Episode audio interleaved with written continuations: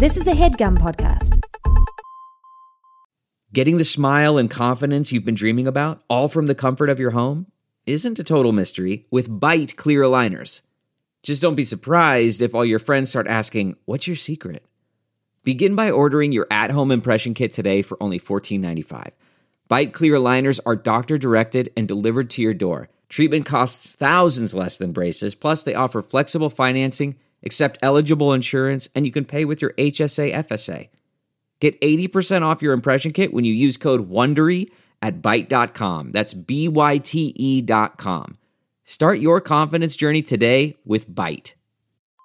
On July 17, 1955, Walt Disney opened his eponymous Disneyland in Anaheim, California, a city sized theme park that would forever alter the amusement industry the same way he did for animation.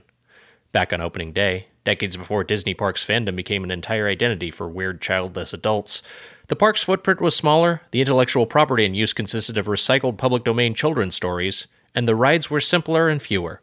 Nausea inducing Spinulator, the Mad Tea Party, drunk driving morality play Mr. Toad's Wild Ride, and a water adventure that navigated through a maze of non native tropical fauna called the Jungle Cruise. Taking its inspiration from the John Huston film The African Queen and stocked with animatronic exotic animals and a narration script of cornball jokes, The Jungle Cruise was an early hit with parkgoers and endures today, with some revisions to trim its problematic by contemporary standards content. And it's a ride on the Jungle Cruise that inspired another Southern California entrepreneur, Joe Coulombe, to borrow the already borrowed tiki aesthetic for his own business, a specialty food store founded in 1967 in Pasadena. At first a gourmet grocer offering mostly international delicacies, the trend conscious Coulombe adapted to the changing tastes of his California customers and was an early seller of the then health food novelty granola, which also introduced the store's own brand. By the 90s, Coulombe's concept had morphed into a more conventional full service grocery store and expanded nationwide into the early 2000s, becoming known for its budget friendly wine varietals nicknamed Two Buck Chuck. With over 13 billion in annual sales as of 2019, today this grocery chain staffed by workers in Aloha shirts has inspired the same customer loyalty that exists in the pin collecting annual pass holders who spend the bulk of their leisure time at Disneyland. This week on Doughboys, we begin our month-long review of Supermarket Eats. Friendly greengrocer Mitch's grocery store month with Trader Joe's.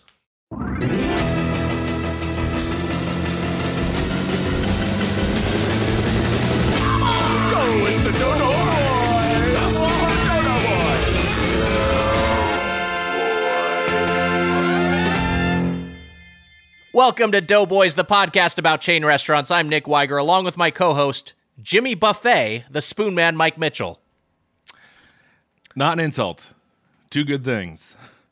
You like Jimmy, Jimmy, Buffett? and buffets. buffets people people were saying buffets aren't coming back but then i saw the Wynn buffet as of this episode's release will have already been open for a couple of weeks the Wynn buffet in vegas Oh, unreal great news. That's great news. i cannot think of a less hygienic situation it, it's so I, I can't believe they're doing it but i guess people demand uh, buffets that badly Um, you're gonna at the slot machine. It's gonna come. You're gonna get three coronaviruses right in a row. oh boy Oh boy, it's the opposite of a jackpot it is. Uh, Nick, it- we should be excited. It's the first episode of Grocery Store Month. Uh, we'll get to that in one second, um, because there's some the dispute hell? over the name. I do have to. Say, I do have to No, say the that dispute is you. That roast was courtesy of Jasmine from Vancouver, BC, who writes, I usually wouldn't roast my beloved spoon without providing a coast to accompany it, but Mitch said he'd add me on Animal Crossing like two months ago and hasn't done it yet, so screw him. P.S. I've attached a picture of my cats being cute in an attempt to get Mitchy to hopefully forgive me. Here's a pic of these cute cats that I think you will appreciate. Here's the deal. I posted my friend code multiple times, and then someone. There you go. you Oh, see those cats? They are. They're cute cats. Oh. Yeah, there you go. And then if someone messages me and says, "Hey, add me on Animal Crossing," I don't. I don't. I, there's a lot of numbers. It's a. It's a bad. It's a bad system. The cats are cute though. Okay. Well, she's alleging that you, Jasmine is alleging that you said you would do it and that you didn't follow up on it. So, All right. Well, what can I say? Who gives a it- shit? roastspoonman at gmail.com if you want to send an insult for Mitch at the top of the show, perhaps because he has wronged you in some way. Um, and Mitch, so you mentioned that it's grocery store month. This is the thing. Don't I open don't- it up to stuff that I've don't don't open it up to people I've wronged. Inbox is going to be flooded. Um, Mi- Mitch, you mentioned that it's grocery store month. Yes, it is. Welcome to grocery store month. Something we've discussed a long time. We have, but I don't like the name because the issue is this is supposed to have some sort of pun. And you just shut down Why? that discussion immediately because that's how it works. That's what we do on the show. That's your It's- rule. You it's said not- dose dosery store. That's stupid. It's Docery grocery store, I think, is pretty good. I actually, I, what I landed a- on is is dosery Score. It's dosery Score, our month of grocery store reviews. That sucks, and it's not it. It's the grocery store month is the fun Docery. Score. You're getting thumbs down from our guests. It's awful. They know I'm right. Anyways, howdy ho! Welcome to grocery store. a lot of month. times the images are inverted on Zoom. they're inverted, so th- that's a thumbs up. You're saying? Yeah, that's what I'm saying. Howdy ho! Welcome to grocery store month. Here's a long, long-awaited grocery store month. Here's a little drop for us, Nick, which I'm going to play for us live. Wow. Here we go. Wow, yabba bappa dooba dabba dabba bada boo. Damn, Grandma's looking good today.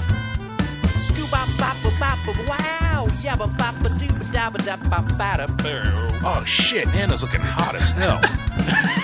Um.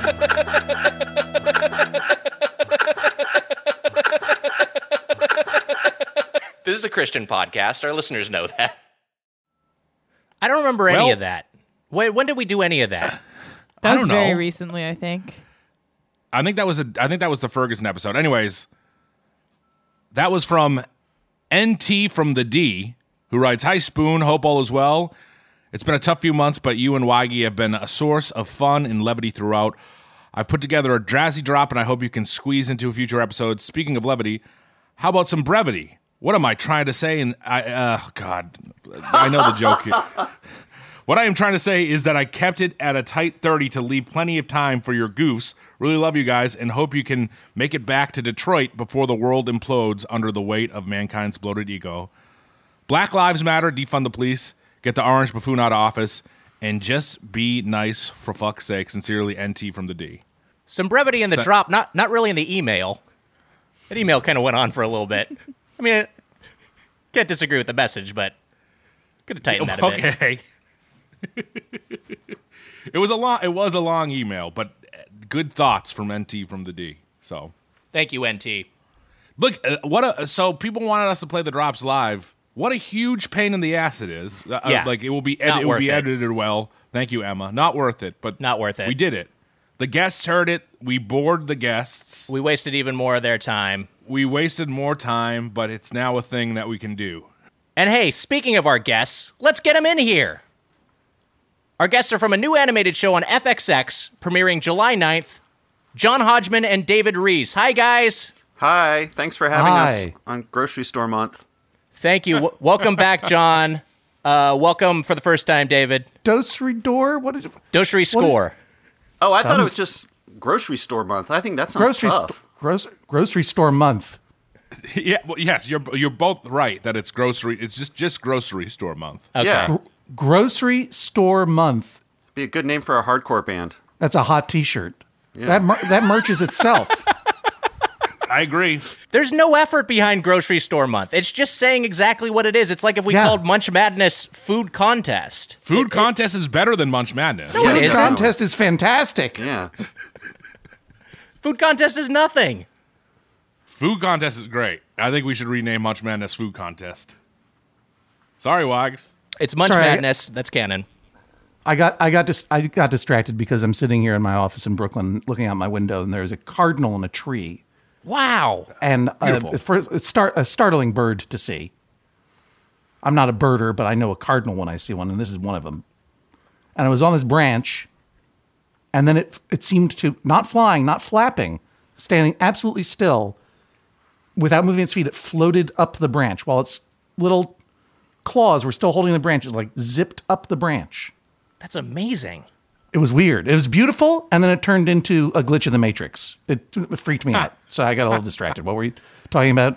Yeah, food, food, food contest. You know, speaking of speaking of New York and birds, uh, Natalie and I were in New York City about ten years ago, and there was we were sitting in a little patio lounge area, um, enjoying a enjoying a beverage, and a hummingbird started hovering right by us, right by a leaf, and the leaf was just dispensing about every 15 seconds a single drop of water that was like dribbling off of it. And the hummingbird was just hovering in place. And as soon as that drop like slid off the end of the leaf, it would like turn its head and then and then just very elegantly drink it, like drink each individual drop as they slid off the leaf. And I was like, this is amazing.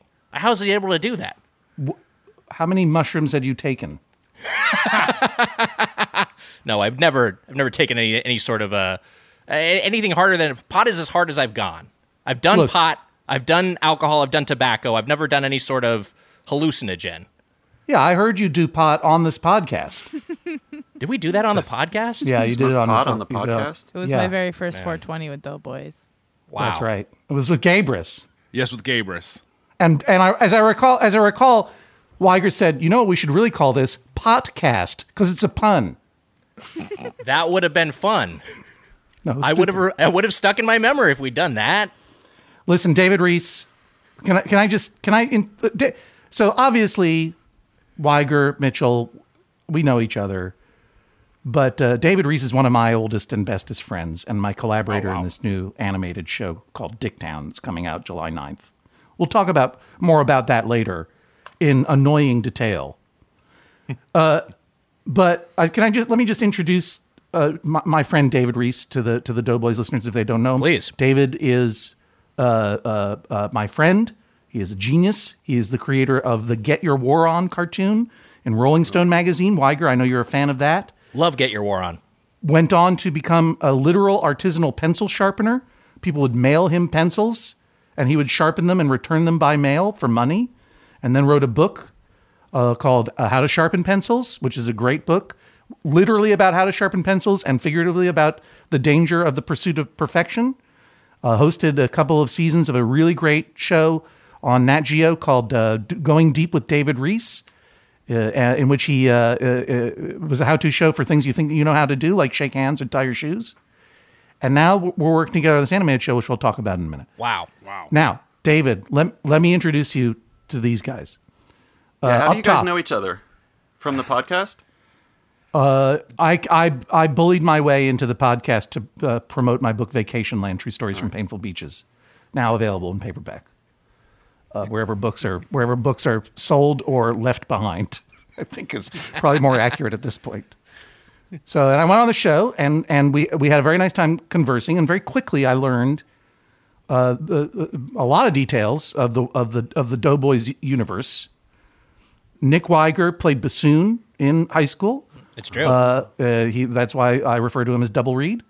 Uh, he is married to Natalie, who I'm, I believe you met not in high school or in college. we met in middle school, but we did not start dating until after college. That's right. Wow. Uh, yeah. So uh, uh, Natalie is his wife. Weiger has the voice that sounds like that. Um, he, uh, he, he he's from Southern California. That's right. He's a little bit of a heat seeker. He enjoys some hot sauce. Wow. uh, d- does not like leaving Southern California.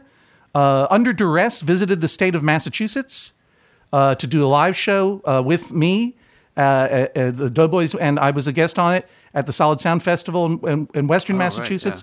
I only mention it because uh, it was a fun time. But Weiger said the most Weigery thing that I've ever heard Weiger say. And my son was there to hear it, and he and he thinks about it all the time, and he just laughs to himself Oh God. which was Mitch, who is from Massachusetts, and Weiger were driving out west, and they were, and Mitch was so excited that Weiger was in Massachusetts, and he said it was fine. And Mitch was like, "There was a beautiful river there, the, and and there is. There's a beautiful the North River as you go along the Mohawk Trail out to North Adams, Massachusetts. This beautiful, gorgeous river." And and Weiger said, "It was fine. It was a fine river. It got the job done. Moving water. yeah, Point A to got the B. job done." Moving how the I felt. water. Mike Mitchell, as I mentioned, is an act. Uh, so uh, Weiger is a writer or something. Mike Mitchell is an actor uh, in the forthcoming Tomorrow War. Wow. Right? Yes, yeah. Yeah. Uh-huh. I keep. I, right. Is that a He movie? is from. He's yeah. It's a movie with Chris Pratt. He's he was going to be in a movie, but then this happened. I mean, they Yeah. filmed the movie, but they're going to release it probably July twenty third. 2025. Is it? In part of- any case- is that Guardians of the Galaxy stuff? No, it's Oh. a different thing. All right. It's a different one. All right. Chris Pratt's in it though, right? That wasn't a lie. Uh, Chris Pratt. Chris Pratt is in it. That why would I? I wouldn't lie about that. no. Chris Pratt was in Guardians of the Galaxy, though, right? Isn't he the main Yes. guy? Yes. He is. mean- Yes. But he's not reprising as Star Lord. This is not part of the Marvel Cinematic Universe. Okay, this is got its it. own intellectual property. Okay, got it. But if Marvel's listening, I'd love to take over that role of Groot. You'd be a fine Groot. Yeah. Oh, thanks, Groot's Nick. the tree. Groot, Groot is the tree. Groot is the tree. Mitch is from Massachusetts as well. He's from Quincy, Massachusetts. Oh, really? Yeah. Yep. Oh, and uh, he's an actor and but, but he goes back normally every summer he goes back to quincy to sabotage his acting career for six or eight weeks or whatever to hang out with his own set of avengers like teammates in quincy all these fr- all these tough friends that he has what are their, what are, what are their names Ch- chankton Um, Chankton, Micus, uh, Groot, um, Frailbot, yeah Can't forget Wu Tang. Wu Tang, Dano's in there, of Ramadi, course. Joyo, Dano. I'm, I'm, I'm now going to get in trouble if I don't name some of them. Scoop, So I- LD. All right, my, Nick can just name the rest of them. right I think I'm tapped out. Fuxton, do we mention Fuxton? Buxton's there. Yeah. these are wait, just did you guys grow up together? No, Mitch and Oh, I okay. did not know each other until we were until mid twenties. We met doing uh, the in the indie comedy, indie sketch comedy scene out here in Los Oh, Angeles. got it. Okay. Yeah, Pre Weiger, All right. the the gold the golden years for me. Yeah. And as always in the Doughboys universe, the underlying the the the friction and the tension that keeps it all together is the, these two guys yelling at each other, which I like to egg on as much as possible. We're, we'll leave it. We'll leave it at a simmer for now, but it, it, it may boil over at some point during the episode. But but David, so you, you mentioned the Massachusetts thing. You responded to. Are you from Massachusetts? No, but I spent a lot of my 20s post college. I was in Allston, and then, which is Boston, and then Central Square, um, which has some bearing on today's grocery store, but we can save that for when we get into it. So I lived in Boston from 94 to 99. Wow. Yeah, it was fun. I like Boston. I had a good time. So we have some real, real uh, uh, Massachusetts history among the three of you. Oh, yeah. I'm, I'm curious, David, as someone who hasn't been on the podcast before. You know, we always like to talk about regional foodstuffs. Is there anything that particularly tickles your fancy Oh. uh, from the Commonwealth of Massachusetts Or from your home state of North Carolina. or from North North Carolina? Yes. Wow. Um. Well, I have to say that I'm not really a foodie. I love to eat. Wow. And I love to be surrounded by food. And I have amazing food memories, but I'm not. When I seek out extreme experiences, you know, they're not usually about going to restaurants and stuff. Although I do love, I mean, I love restaurants. I would say that my main food memories from Boston are I used to work with some Brazilians, and so some Sunday evenings we would go to one of the many Brazilian um, buffets, the rodizio, you know, the when they come around with the skewers of meat. How And fun that- is Oh, that? yeah. That was always just like a pummeling, pummeling experience, but really fun. Yeah. Because Boston has a big, there's a huge Brazilian population in Boston. They have some great Brazilian restaurants.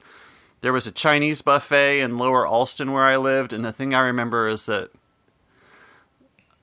the the buff. This is so awesome. The buffet had lots of standard stuff like noodles and you know e- uh, vegetables and stuff, but it also would put crab rangoon as part of the buffet. So it was like bottomless crab Bottomless rangoon. crab rangoon. Yeah, the most authentic Chinese dish, beloved across mainland China. and there was one. What is? I don't know what it is. It is deep fried cream cheese, basically. With cra- with crab mixed into it. Hodgman, well, that's a, I mean, that's- yeah, a little bit crab, but you know, for legal reasons. It's I it's think this it's, suppo- buffet- it's supposed to have crab in it, but right. yeah, Yeah, I'm sure it did generations ago, way way upstream. But I think by the time crab rangoon hit this Chinese buffet, I wish I could remember the name of it. Anyway, uh, the most crab rangoon I ever ate in one night. We hit that buffet on a Friday night, and I had 12 crab rangoon. wow. Oh, and I set another personal eating record in Boston, actually. Also, while living in Allston, there was a pizzeria, and they had a special where if you ordered a large pizza, they would give you a free small pizza.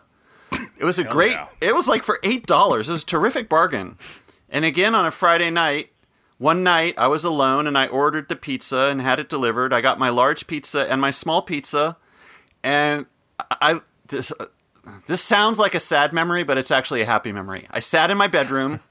This is back when I didn't have a bed. I spent my first two years in Boston without a bed. I was too cheap to buy a bed. I just slept on the floor. So I was sitting on the floor in my bedroom Dear God. and I ate the large pizza. And it was kind of like, well, this is the one chance in my life I can just go for it and set a personal best. And then I ate the small pizza, all in one You night. ate- it was incredible. You ate the pizza and its son? yeah, I ate- yeah. I basically ate an entire broken family of pizzas. That orphan pizza, you, you it watched you eat its dad and then you ate it? Yeah, put it out What of its is- misery.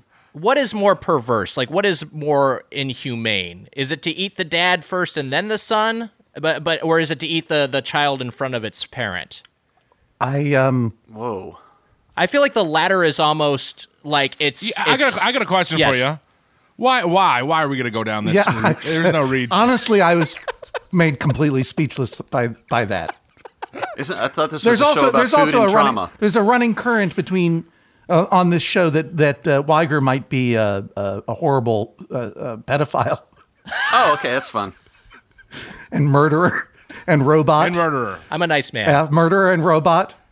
That's why I was that's why I was saying that he should never take mushrooms because he will become the new Zodiac killer or whatever happens. If he if he, he could not take any hallucinogen, it will I feel like it would drive you mad, Wags. I don't think it's going to make me violent. I'm not a violent man. I'm not saying I mean, I just think You that think you think I'm just over the yeah? You think I'm I'm pre uh, falling down? Look how quickly your imagination went to cannibalism there. Well, I was thinking. First off, I did not. Like what? What? I did not offer that. What That- that- that came from film you. of restraint is keeping you from becoming this monster. I'm not Michael Douglas just before falling down. I have like I I but I'm just thinking in terms of like if this was like a Greek god scenario where someone is being punished, you know, a mortal is being punished by a Greek Don't god. try. Don't try to put it off on Greek myths now. Saturn There's no way in the world children. that was figurative. Exactly. Yes. The Goya painting. you're you're and you're you're just you're just a lazy shut in. That legit creeped me out. Double read. That was weird. Weiger, you're you're you're a lazy shut-in version of Michael Douglas in Falling Down. I feel like that's the hmm. only reason that hasn't happened yet. It's Right. Just that you don't want you don't want to get up and out of your apartment. Yeah, I just complain online. Um, let's uh, I let's just talk- I, can I quick- can, I- can I quickly say to David that um your crab rangoon record um sadly I I beat that this afternoon right before we started recording. Really? Oh, if I had some right here, we could go live to Rangoon to Rangoon. Mano a mano. David, are you a man with a big appetite? Are you kind of a, a bottomless pit? Being self quarantined during the coronavirus, I've gained. I have. Well, I've learned a lot about myself, and I've also learned a lot about my body and my appetites. I have always had a large appetite. And for years and years, especially in my 20s, I was still kind of slim because I was biking to work, I was swimming at the Y. My friend and I had a bodybuilding website, so we were going to the gym all the time and lifting Wow. weights. So I could put away a lot of food and still present as a slender person, although I've always had love handles. You could, Now, you could rangoon it up then. yeah, I could rangoon it up and burn it off. Like, also, I was in my twenties. right. You know, it was crazy time. You had the metabol- the hot metabolism of a thousand suns. Metabolismically, it was crazy. Met- whatever the That's right. That's correct. adverb that's of good. metabolism is. Now I'm much older, and it's really starting to. It's. uh I went for a walk yesterday, and I caught a reflection of myself in the mirror, and it, there is a definite paunch that. I think I'm heavier now than I've ever been, um, but I'm also eating a lot late at night, and I'm. I have to say, I'm hitting a lot of that two buck chuck, that Trader Joe's, Trader Joe's wine, and that Yeah. packs it on. So, but Yeah, I do have a big appetite. I, uh, yeah, I'm a, I'm a heavy eater, I guess you would say. that's the alcohol is killer and i and i didn't realize uh, until i mean as i got older like the liquid calories really just pa- like I just add Yeah. on the pounds. If I'm Yeah, drink, if. I'm in a, a heavy drinking phase where that's how I'm dealing with stress or whatever, and and uh, I like I just I will add ten pounds in a week and a half. It's it's Yeah. ridiculous how much you and so like. It, it- yeah, even I- and, and and aside from the appetite side of things, it's just like that's been the toughest thing for me to control because it's just you just do have moments of uh, where where I'm just like, what's the point, you know? You're talking about during quarant during COVID times, right? Yeah, during lockdown, yeah. like, and, and I feel Right. like that's that's been you know that's been a part of my life in general. Uh, that that What- nihilism. What's, but the point? what's, So the, what's the point? point Yeah, thing? Yeah. But I mean, but it, Mi- it particularly Mitch, Mitch, feels. I, I was I was put off by Weiger's turn to darkness earlier, the cannibalism one, but I fully endorse this turn to nihilism. I'm ready for this. I'm ready to stare into this abyss. Let's you know- go. Weiger and I bond on this situ- on, on this whole thing. We're we're we're we're we're in the same boat here. yeah. What is the point? What is the point? Well, I think that across the world, I would imagine there's a lot of weight gain going on mm-hmm. from people who are stuck at home and can't exercise as much and are probably dealing with feelings of nihilism or depression or lethargy and just, Right. you know, like I've definitely just been going crazy food wise, I have to say. And What's the craziest thing you've eaten in quarantine? Like anything that rivals dad pizza, son pizza? Um, I mean, the th- the sad thing is because I'm not really a foodie. When I go to the grocery store, I usually just buy the same ten things, and then it just comes down to: are they eaten over the course of two nights or mm. a single night's, you know, rampage? Like uh, a Trader Joe's sharp New Zealand cheddar cheese, just like, just throw back a whole. Yeah. I feel weird talking about this. Just eat a whole brick of cheese. Whole brick of cheese. Are you biting into that thing like an apple, or are you like cutting off pieces? No, I have to. You know, I play this illusion that I'm a gentleman and a gourmand, so I I cut it up into slices, and then um, oh boy, okay. So I also really like their peanuts, the fifty cent, the fifty percent salted peanuts, not the unsalted peanuts, and not the fully yes. salted peanuts. But Trader Joe's has a fifty percent salt, which is just enough. And I'll make a big bowl of those, and then I'll put slices of cheddar cheese on it, Hang on. kind of like a salad. and um, and then just alternate fistful of peanuts, fistful of cheese, fistful of peanuts, fistful of cheese, Yeah. and Wow, uh, yeah. drink wine. But nothing. I mean, I, I don't think I've any, done anything too crazy. Like, yeah, there was one night I, you know, I'm gonna tell you. Yeah. I'm gonna tell you, David. I don't know. We're all doing our best. Right. We have yeah, to forgive ourselves. Right. We have to forgive each other. But and uh, that that's really weird. Bowl of peanuts, bowl of cheese combined. Well, I, those are my two. I think those are literally my two favorite foods: are peanuts I think I, I'm and a cheddar little worried. cheese. I'm, yeah, I'm a little. I mean, I've been doing that. This did not oh start forever. in this is not. No, because when I go home to North Carolina to visit my parents, my dad is from Wisconsin, so he always has wonderful, sharp Wisconsin cheese that he had shipped in from his brother in Wow. in Wisconsin.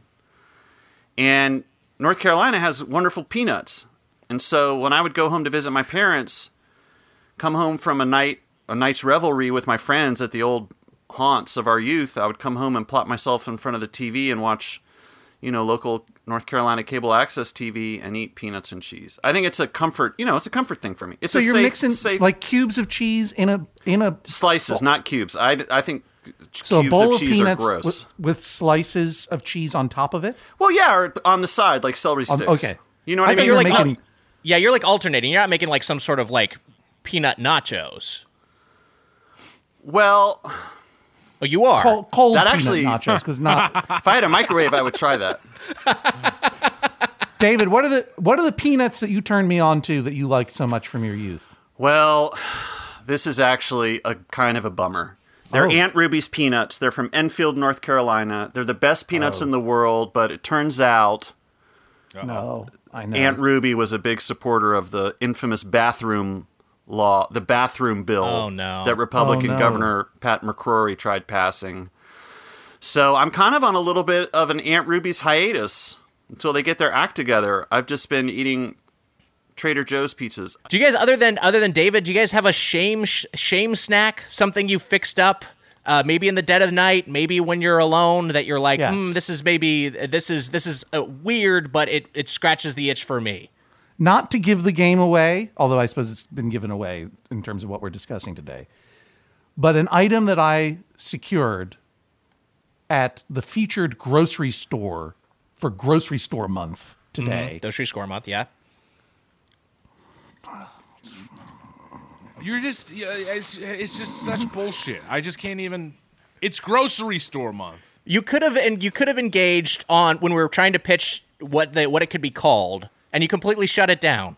No, I, and I said to you, it's called grocery store month, and Suster said, "Yep, grocery store month. We've talked Yeah. about this forever. It's a thing I wanted to do. You didn't even want it to happen. Doesn't fit the template of what we normally do on Doughboys. But uh, continue your thought, Hodgman. What, the, the, the, the, the template that is the shape of your brain? You have to control everything? A hundred percent. Thank you, Hodgman. You're welcome. Fucking control freak, and fucking regular freak. You're two types of freaks. Cannibal fantasist. no, we're friends, Double Read. You and I, we're friends. Yeah. No, you And what I was going to say is doing. one of the items, maybe, maybe the the solution, the the the worst thing that I do during quarantine is just have a big, huge spoonful of peanut butter in the middle of the night, Oh, Oh that's yeah, fun. of course. and then I have another one. that's not that bad. That's that's that's that's okay. That's healthy. right? That's just protein packing. That's good. That's not good at not good at midnight. Oh. Um, I don't think that's so good. That's but I'm I, I'm I'm look I'm not I'm not as comfortable with myself that I would sit there with a big bowl full of peanuts and cheese. To me, this this is a thing that I would eat when when no one is watching, and I have to you know it's when I sneak out in the Right. middle of the night in a hunger pang. But I think I've found I think I've found a, a, an item that uh, will replace that in the future, which we can talk Oh, about. wow. later. Tell you sometime after the break. All It's right. called Wow. tease. All right. Because guess what? We're podcasters too. Judge John Hodge podcast. David Rees has the Election Profit Makers podcast. But listen, you guys. You go ahead. I have nothing. I was going to offer up my own spoon based shame snack, which was Yes. not something I've done since I was a child, but I would occasionally Jesus. take a naughty spoonful out of the mayo jar Oh yeah. and put it directly in my mouth. Yeah, I've done that too. Sorry. Yeah. Really? You've all done that? Yes. Oh, what the fuck? I used to spread mayonnaise on matzo bread. Mayonnaise on matzah. Is That was my treat growing Wow. up in elementary school. We would go buy matzo bread. We weren't Jewish, but it would always be just be at the store, and we would buy it. And it, you know, it's so dry. I, it drives me crazy. I love really dry, crunchy things. Um, and uh, I would put mayonnaise on it to give it a little moisture and a little fat. It's really good. I recommend Wow. it. And you say you're not a foodie. I know. I need a name for that. A spoon a spoonful of mayo is only made grosser by Wiger saying a naughty little spoon of mayo. I believe. Is, that, is that what you said? Well, I knew I wasn't supposed to be doing it. And it was breaking some household rules. Oh, that was part of the appeal. I guess I guess my own mind blocked this out. My own shame filter blocked this out. But I'm going to be, a, to be perfectly honest, I, I would sometimes have a naughty little spoonful of peanut butter, and then get another spoon, obviously, and then have a, na- a, naughty little spoonful of mayonnaise. And by Wow. little, by little I mean a, a, ta- a full tablespoon. Really? Wow. That's Yeah. gross. Yeah, I love both of those things. You know me, I don't. You should have had the mayonnaise first, and then the peanut butter would be dessert. That's weird. You did it backwards. That was a sandwich, wasn't it? Yeah, people have a peanut butter and mayo sandwich. That is a that is a sandwich some people will Really? li- like that like peanut butter and pickles is a sandwich I've never tried that maybe I would like, but it sounds revolting on the surface. Right. But I trust someone who says no, it's actually good. I've just never deigned to try it. I'll I'll eat, I'll eat peanut butter and mayonnaise in quick succession, Sure. but I would never dignify them with bread. Yeah. It might work though. Mi- Mitch, you, you must have something. You must have some snack you've had in your past that you are maybe that's maybe a little embarrassing. No, Nothing. not really. There- There's I- no I- food consumption in your life you're ever like a little bit ashamed of. I mean, I'm just ashamed by the amount. Hmm. What was that pizza that you were eating at the top of the professional podcast that you're hosting? It's it's it's it's for the podcast. Oh, it is. It, that's right. I thought it was an unrelated, unrelated frozen pizza. A- an unrelated pie mid mid show. Yeah, I mean, it's not unprecedented. I don't eat pies mid show. I got uh, You ha- and I got two more things here too Oh, that I that, wow. I, that I have to snack Oh, on. you got those things. We won't say what they are, but I Mitch got is some holding up a couple of food items. Wow. Your palate is very different than mine. You're attracted to very different foods than I am. That's interesting. This is just this is just a small taste. Okay. All right. The thing in that crackly little bag that you held directly into the microphone is something that I was something that I was very tempted to get myself as well, Mitch, but I I didn't uh, for reasons we'll explain later. For some people who listen to the podcast, that was it for them right there. That that that whole crinkly thing into the microphone. They're done with the. Po- they probably turned it off now. That's what they're that's what they're waiting for.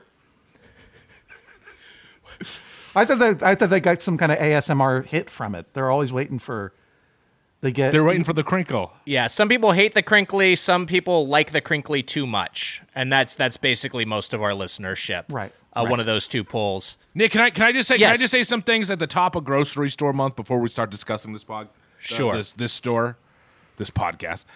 One, This is oh this is the the top of grocery store month.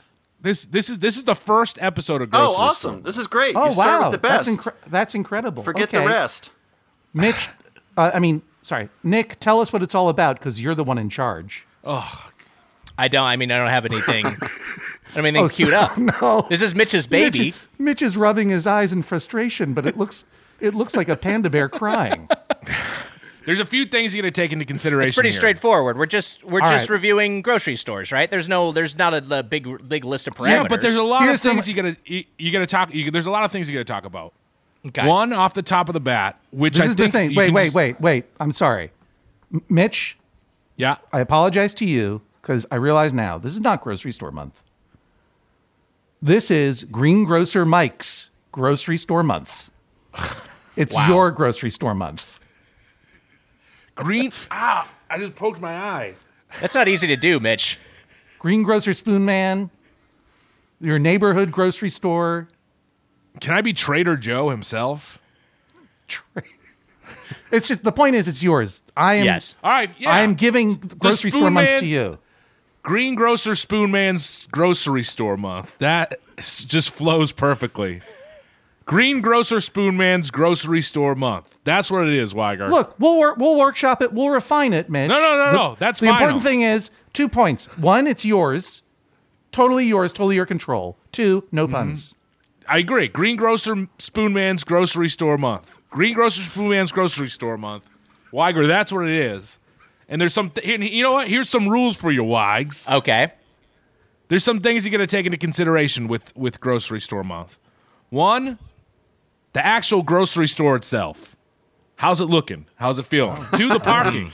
Uh-huh. The parking is also an issue with grocery store month, and we can get into that today because you know what? One of the big faults of today's grocery store is the parking. Three, Wow. Uh, produce. Well, I gotta be proto- writing this- I gotta be produce. Writing, writing this Produce? Produce. That's all. Four. down. Oh, that's a category. How many lines? I wish should I wish we'd save known for in this? advance. I would have gotten some more. I would have focused my purchasing more on produce. That's all right. Shut up. Just shut up. Uh, four. Overall. Snacks. Parking. Original snacks. Five. Frozen snacks. Six. Uh, room temp snacks. There you go. That's everything in grocery. Oh wait, seven. Checkout.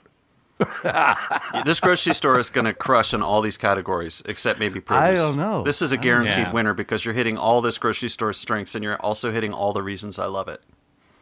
Wow, that is. You know what? And I and I get what you're saying, but I there there I think there's some things for me that bug me a little bit with it. Oh, uh, wait, one last one. Eight eight is uh, hoity-toityness. That's the last one. Hoity-toityness? Oh. oh, I like this. Just Emma, can you Emma, can you remember all these categories? Sure. this is what I got. Overall impressions. Parking. Produce. Snacks. Frozen snacks. Room temperature snacks. It's okay. Wait, wait, wait. Isn't that Sorry, just sorry, sorry. I know. I don't know. That seems like an No, keep there. frozen, keep frozen and unfrozen apart. Cold, not frozen snacks. So that can be Cold- drinks too. What? What? Okay. A drink Uh, look, is a it's your- snack? hey, hey, hey! It's Mitch's grocery store month. There's a thing you've completely neglected here, which does not apply to this week's chain, which is hot bar. But that's a big part of a lot of grocery stores. they have some sort of hot food they sell. That's an issue, though. and that's what that's what I said. The Trader Joe's, the what we're reviewing this week, should not even qualify because it doesn't serve hot food. Well, none of them serve hot food right now, right? None of them. ser- I None of mean, them- so you yeah. can go. You can go to some of them In and get Las something from the, behind the counter. Yeah, you you go to the Wynn Buffet in Vegas. You're fine. Also, Wiger, this is why the grocery store month, the hot food bar was gonna be the doubles. That's what we talked about. Hmm. I don't think we. I don't think we. Just, I think we settled on this in a hurry, and I think the fact that you're making up eight rules on the fly right now speaks to your lack of preparation, your lack of thought into this Oh, shut the fuck up, you fucking dork. Listen to me, Wiger. I had this idea forever, and I said the hot bars were the doubles. Susser can back me up on this. You did. You said the hot bars should actually be the main episodes. That's what we I agree. about. I stand by that. That's weird. It- weird. It is weird. I agree. It's very bars weird. should be the main. main Should we hot also- bars should be the main episode. Weird. And I said Well, no. also, what are- what are we now saying? Hot Like, if bars we're- gone, so it is just the episode is the grocery store. If we're going to Kroger, are we only reviewing Kroger brand snacks? Is that what you say? Like everything has to be store brand? Yeah, I think that's what it I'm, should I'm be. sorry. I, I'm sorry. You. I, I was. I thought you said if we're going to Kruger, and I got very nervous for a second. Kru- you mean? Wait, do you mean from uh from the last season of Seinfeld, who George Costanza worked for? Freddy Krueger, you fool. Oh.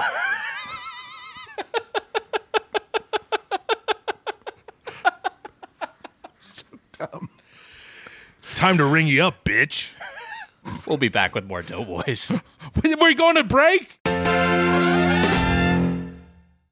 Mitch, listeners, did you know learning actually makes a sound? It's true. Listen to this. That's the sound of you learning a new language with Babbel. Be a better you in 2024 with Babbel, the science-backed language learning app that actually works. Don't pay hundreds of dollars for private tutors or waste hours on apps that don't really help you speak the language. Babbel's quick 10-minute lessons are handcrafted by over 200 language experts to help you start speaking a new language in as little as 3 weeks. And Babbel's designed by real people for real conversations. Wow. Babbel's tips and tools are approachable, accessible, rooted in real-life situations, and delivered with conversation-based teaching so you're ready to practice what you've learned in the real world. Mitch, you know what I love about Babbel is the courses are convenient. They help me learn real-life conversation skills in my chosen language, Spanish. Makes it easier to order food, ask for directions, speak to people here in Los Angeles uh, without having to consult language apps uh, while you're on the go. Well, Wag, studies from Yale, Michigan State University, and others continue to prove Babbel is better. One study found that using Babbel for 15 hours is equivalent to a full semester at college. And you don't want to go anywhere near a college campus these days with all those protests. No thanks. Babbel has over 16 million subscriptions sold. Plus, all of Babbel's 14 award-winning language courses are backed by their 20-day money-back guarantee. Wags and all those protesters out there. Here's a special limited time deal for our listeners. Right now, get up to 60% off your Babbel subscription, but only for our listeners at babbel.com slash doughboys. Get up to 60% off at babbel.com slash doughboys. Spelled B-A-B-B-E-L dot com slash doughboys. Rules and restrictions may apply. Hey, Mitch.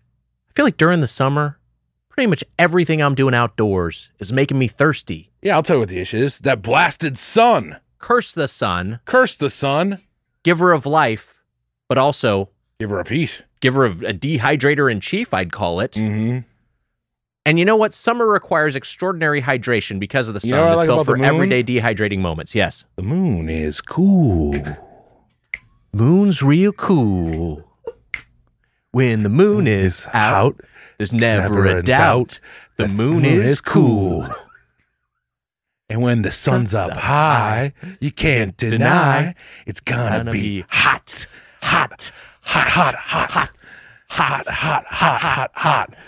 Anyways, I think that we've expressed that the sun gets you hot in the It sure summertime. does, and the moon keeps you cool. Liquid IV hydrates you with benefits like electrolytes, essential vitamins, and clinically tested nutrients. Mhm. With three times the electrolytes of the leading sports drink plus eight vitamins and nutrients in a single stick, it's clear why Liquid IV is the number one powdered hydration brand in America. Wags, that's right. And you know what? It's so easy to just tear open a packet of liquid IV, pour it into a cup, mix it up with some ice cold water, and drink it down. My favorite flavor? Strawberry. It's a hydration multiplier. That's right. Gets you even more hydrated, and it's easier to stay hydrated while traveling. And you know what, Mitch? We like the taste. I love the taste. And you know what? I love that I'm getting all those uh, electrolytes and I'm not getting filled up with sugars. Yeah.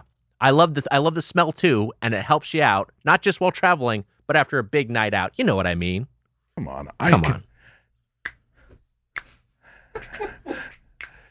The moon is cool. Cool, cool, cool. the moon is cool. Cool, cool, cool. Tear, pour, live more. One stick plus 16 ounces of water hydrates better than water alone.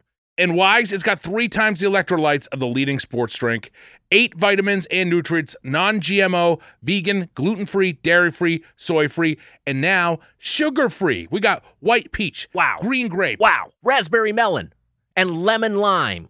That's right, Wags. Turn your ordinary water into extraordinary hydration with Liquid IV. Get 20% off your first order of Liquid IV when you go to liquidiv.com and use code DOUghboys at checkout.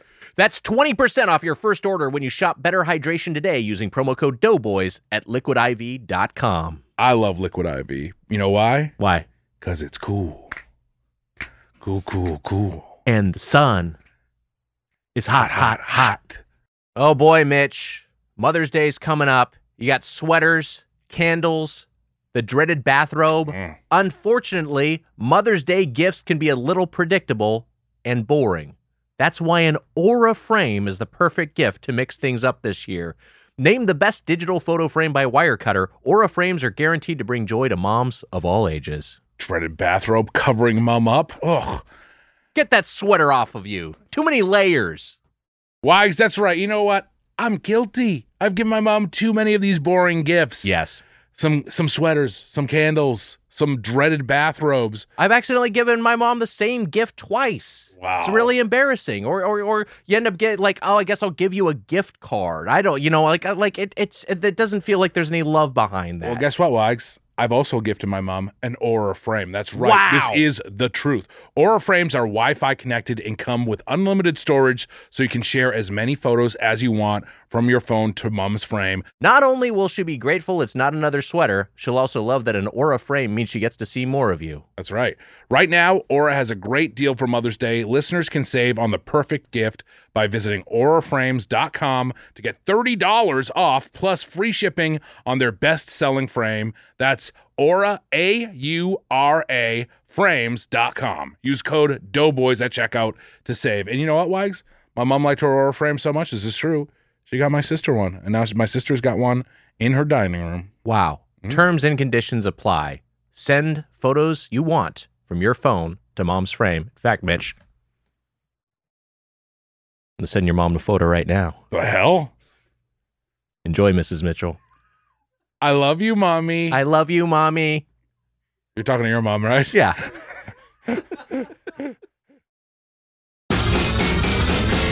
Welcome back to Doughboys. We are here with John Hodgman and David Rees for Grocery Store Month. But before we get into No, that, no, no. Friendly Green Grocer Spoon Man's Grocery Store Month. What was it again? Friendly Greengrocer Spoonman's grocery store month. We're here for friendly. We're here with John Hodgman and David Rees for Friendly Green Grocers Mitch Grocery. Gr- friendly Green Grocer Mitch's Grocery Store Month. No, you're intentionally Sounds- getting it wrong. Sounds better every time. Friendly Greengrocer Spoonman's grocery store month. Friendly Green Grocer Spoonman's Grocery Store Month. Grocer Mike's Grocery Store Month would be For one sure. way to say it.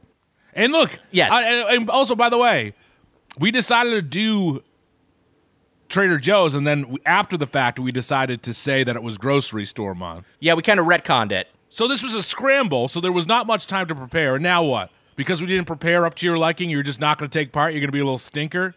You're going to be. a I'm fucking- taking part. I'm your diaper- You're going to be a baby with his diaper full. You're going to be just a little baby about the whole thing. If there's no hot bar, it's not a grocery store.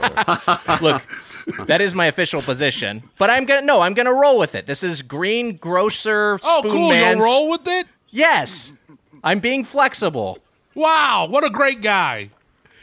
You had plenty of time to pull this together. Uh, but that said, Shut before up. we get into fuck? Before we talk about about this week's chain, I want to talk a little bit about about Dicktown on FXX Yes. premiering July 9th, uh, which should be shortly after this episode releases. Yes. Uh, but tell us a little bit about the show. well, look, you know, I do a lot of different things. David uh, David Rees does a lot of different things, but we've been friends for a long time. This is our first real collaboration, and it was a total delight. David and I wanted to do an animated detective show, and what we came up with was this show called Dicktown, in which my character, John Hunchman, is a former child detective, like an Encyclopedia Brown. Got it. But now he's grown up and he's a sad man in his 40s, living alone, still solving crimes for teenagers. And David Rees plays David Purefoy, my former high school archenemy and bully, who has also failed to thrive and now lives and now works as my driver and enforcer and unlikely friend in Hunchman investigations, all in the fictional town of Richardsville, North Carolina, aka Dicktown. Wow. And that is the concept. That was a good summary. That's great. yeah. Yeah. It's like a mystery of the week. Each each week there's a new high school kid who comes to John with a mystery to be solved. Yeah. And each week I, I lament the fact that I am still only em- employable by children. Right. And I Got hate it. Sounds like Wagner's dream job. John's character lives on a houseboat, which is kind of cool. Yeah. Oh, I love that. I, Yeah. any, I love a houseboat detective. Yeah. Houseboat Detective cool is a, that? it's a it's a trope. And uh, in the first episode, we have our friends uh, Jean Grae and Zach Galifianakis doing voices. Wow. Paul F. Tompkins and Janie Haddad Tompkins do voices. Wow. Uh, Jon Glaser, Jon Benjamin, all our all all these amazing folks uh, came in and did stuff. Uh, Kristen Schaal, Griffin Newman from uh, uh, Blank Check and the famous Wow. To- Tombstone Week. What a Uh, lineup. It's great. It's and it's and it's you know, uh, you you know how, you know how it's so easy to watch television these days. I mean, television it's everywhere, right? Yeah. It's a it's on Never your been phone. easier. It's on a it's on a seat back of an airplane back in the before times days. You you can stream stream stream it to your screen or your streams or whatever. Look, FX said no. It's too easy. Too easy to watch television. Too easy. We don't want to make it easy for people to watch Dicktown. Stop spoiling these babies. We want to turn them into little detectives too. The case of the missing TV show. So No, they're they're wonderful, of course. But if you want to watch Dicktown, and I hope you do, the first of ten episodes comes out July 9th, airing at 10 p.m. on FXX as part of their half-hour short-form comedy show Cake. So it's an anthology show called Cake. That's going to be the listing. And embedded within there, among all the other ge- uh, genius cool stuff that they're they're shipping out to stoners late at night, is our show, Dicktown. Hell yeah. And then that will happen Thursday after Thursday after Thursday, 10 times. And then our stuff is done. You can continue to watch Cake if you want. But it goes out 10 p.m. Thursdays on FXX. Trust me, you have it somewhere. Or check it out the next day streaming on FX on Hulu. And then I believe later, once they all stream through on Cake, the individual episodes themselves will be available. But for now, it- it- I think it's- they're available as standalone episodes on Hulu the next day. Is that oh, true? wow. I think so. We'll need more You clues, know what? but I think there's that's only true. one. There's only one way to find out. Solve the mystery. Right. Watch Dicktown at 10 p.m. on Thursdays as part of Cake on FXX, and then check out FX on Hulu to see what form it takes then. bum bum bum. Thank you. Classic TV mystery. Yeah, we have a lot. We had a lot of fun. Check that out on Cake. And hey, uh, moving from Cake the show to Cake the food, which is something you might find at Trader Joe's. Trader Joe's headquartered in Monrovia, California, east of LA. Founded by there is a Trader Joe, Joe Colombo, uh, who uh, Joe Coulombe, I believe is how you pronounce his name, who started the company. Uh, it is the same corporate ownership as Aldi, which is a German grocer and has over 500 locations. Uh, so, David and John, when we went to you, we were like, hey, what chain would you want to cover? David, you came back hot with Trader Joe's, specifically Trader Joe's frozen meals, which you said are sustaining you during our current crisis. I have incredible brand loyalty and enthusiasm for Trader Joe's grocery stores. Wow. I think they're one of the great American grocery store chains, and I think of oh, the Trader Joe's that I used to go to on Court Street in Brooklyn when I lived in New York City is probably my number three or four restaurant. I mean, my number three or four grocery store of all time for life. Wow. I think it's just a magnificent grocery store. It's in an old bank, and because I worked from home, I was rarely like going into the grand buildings of Manhattan for work or anything, and so going into that grocery store every week was like my one exposure to grand architecture. Being in that Trader Joe's with its incredibly high ceilings, so much higher. Most New York City grocery stores have really low, are really claustrophobic, Right. and that Trader Joe's had these glorious high old timey bank ceilings, and um, I just think Trader Joe. I just think it's the best. I think Trader Joe's. I- I respect its. I think its aesthetic is incredible and stimulating. I think the whole way that they that they present. I think Trader Joe. I'll put it like this: Trader Joe's has a very unique aesthetic of abundance that runs very counter to most American grocery stores, and ironically, kind of makes me even more excited to eat their food. And hmm. I think Trader Joe's is the best. And I think their snacks are the greatest. I think their frozen snacks are terrific, and I think their room temperature snacks kick ass too. Wow. Yeah. What about their cold but not frozen snacks? Yeah, Cold but not frozen. snacks. I don't like those kinds of snacks. I only like extremes. Got it. Wow. That includes like pre-made sandwiches and so on, Wiger, by the way. Hmm. Trader Just so you yeah. know. Oh, Trader Joe's does have a few things in their I don't know if you would call it their deli case, but they do will have little to go things, I think, little sandwiches. Yeah, some prepackaged salads, prepackaged But I never like get that salad. stuff. I just go for gro- for groceries. I love groceries, and I've eaten so many fucking groceries since this coronavirus started. I haven't had takeout but like three times in the last three or four months. Right. I'm really um, I- homesteading. I love grocery stores very much. And when I am driving, when I go, when I'm with my family and I see a grocery store and I say I'm going to go in there, my children beg me to not do it because they know they will not see me for hours. Wow. I find them profoundly calming, interesting. I love looking for weird regional or off-brand foods. Uh, I just I, I just love the feeling of I love I love the feeling of that cold AC on my upper arms. Uh, and I, and I and I, you know I love the I love the chaos of certain soup, uh, grocery stores or supermarkets, and I love the clean lines uh, and and uh, uh, curated atmosphere of others. I just love going in there. That feeling of I you know I can make any food I want tonight. I can buy any of this. What I'm saying is I love grocery stores, and yet, even though my quick glance at the Wikipedia page just now informed me that the first Trader Joe's is a West Coast chain. It started in Yes. Pasadena or something. You probably mm-hmm. talked about it already. Yep.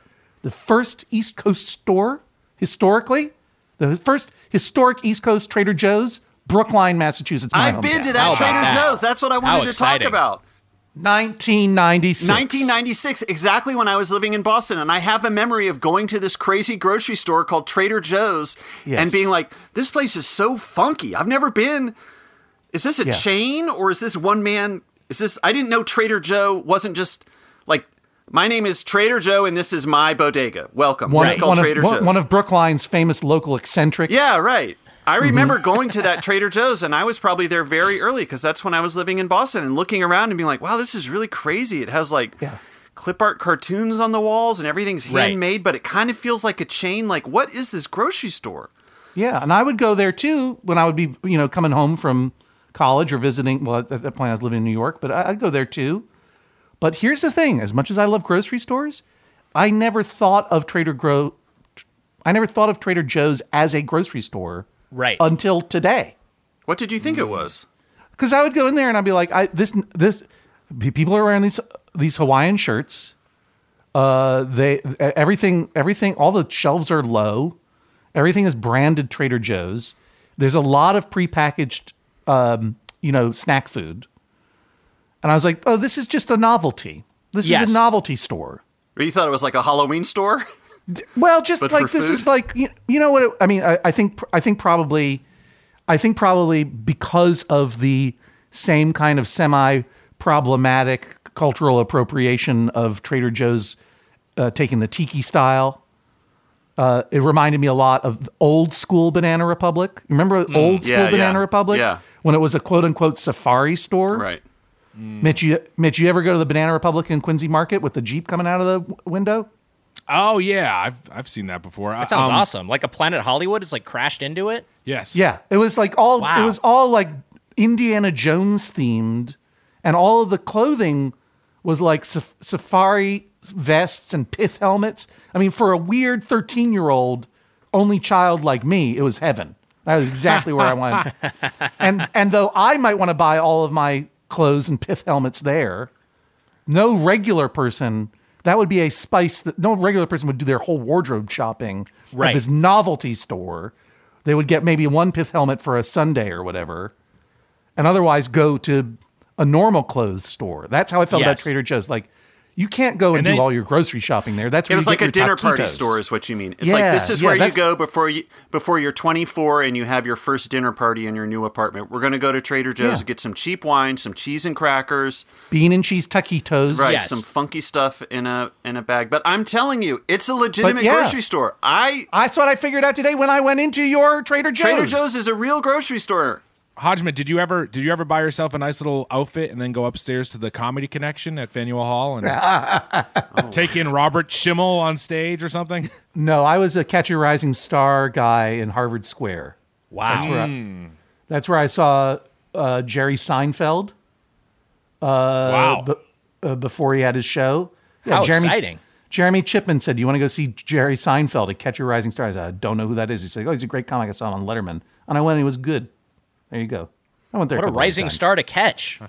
I caught that rising star, but you know what? He he he shook he shook me. He shook me. I could have destroyed his career right then. I could have held him down. I was like, no, no, no, no, no. Don't talk. Don't talk to Larry David. Me, I'm going to be your collaborator. he escaped. He barely escaped my claws. Hodgman, that Pizzeria Regina in that Faneuil Hall is also not bad. It's one of the better ones. The uh, Right. the pizza, that was the. Regina in I don't want to go down the Pizzeria Regina walk. With Yeah, that'll be a ten now. minute detour. I've only I've only got two days to record this podcast.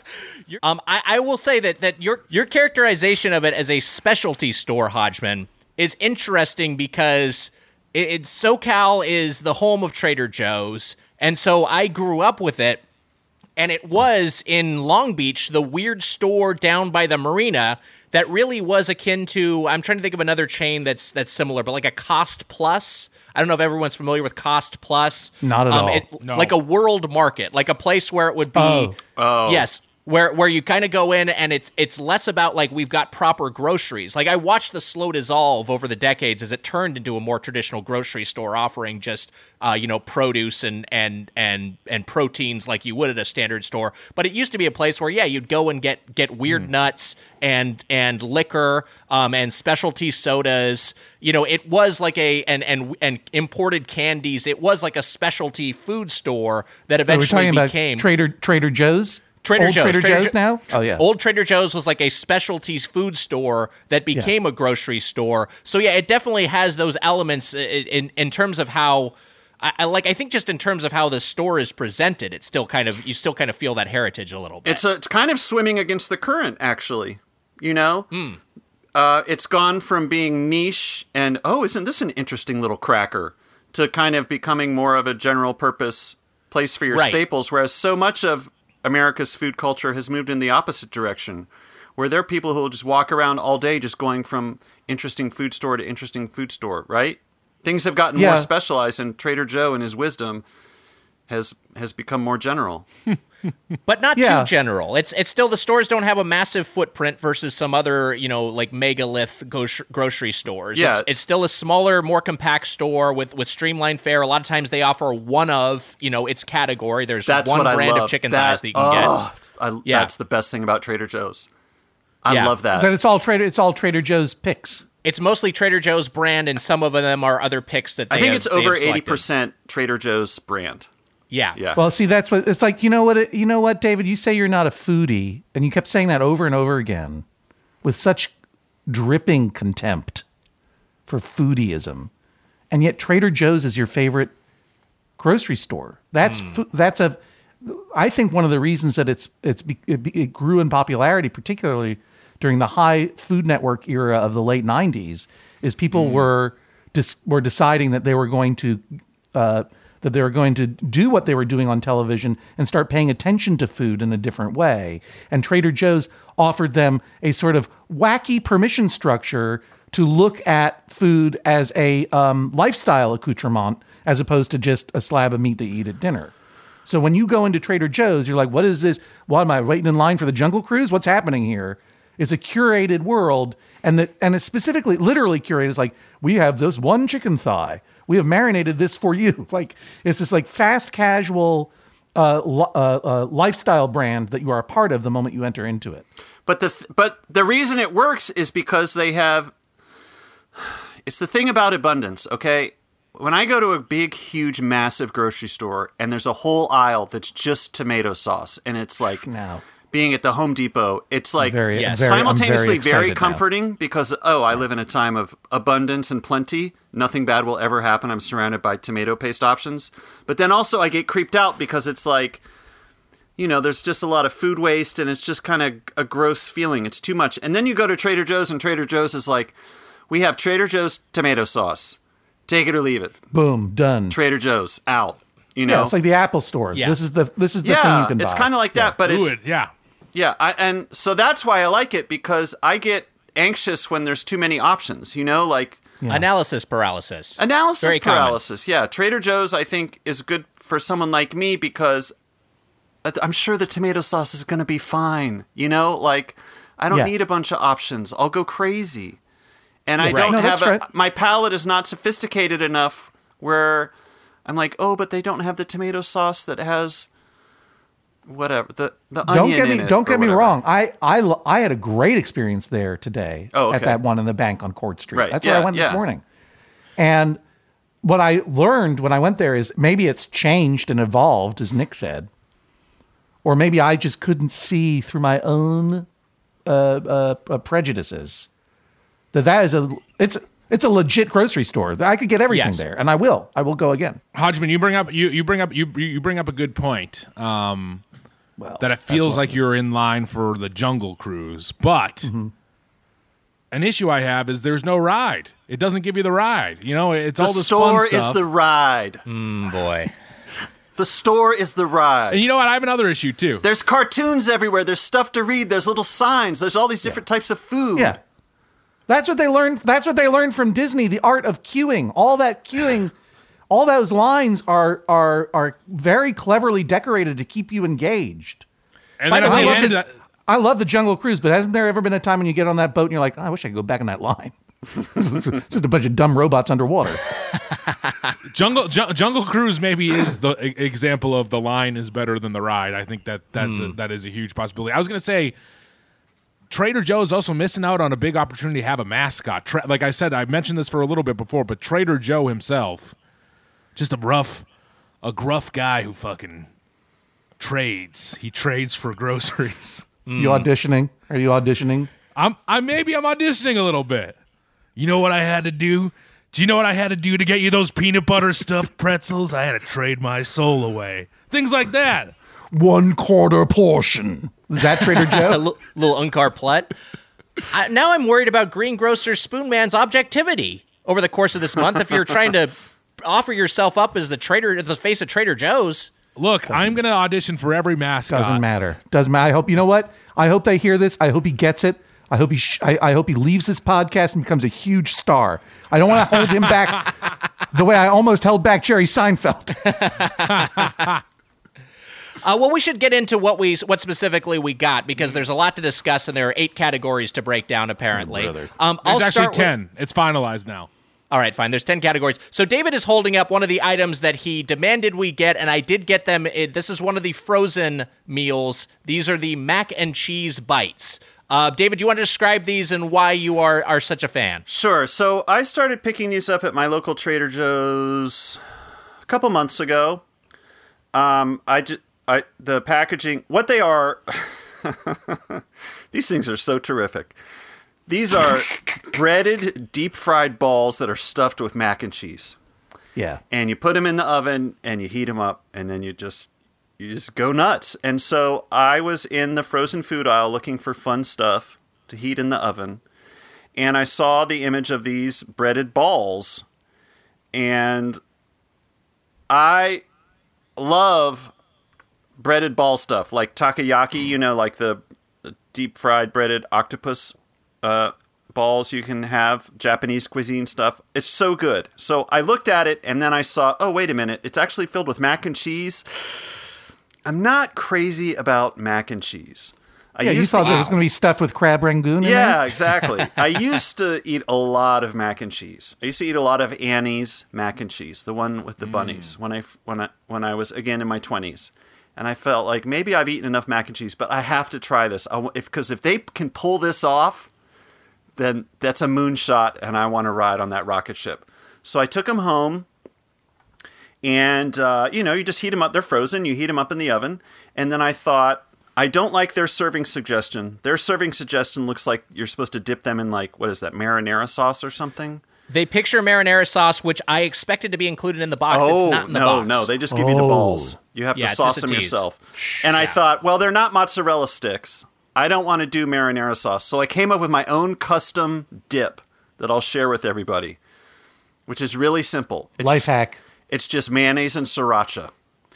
And so you heat up these mac and cheese balls, and then you can eat them with a fork and dip them in a mixture of mayonnaise and sriracha. It's so freaking good. It's the most excited I've been about food since quarantine started. Trader Wow. Joe's mac and cheese mac and cheese Wow. bites.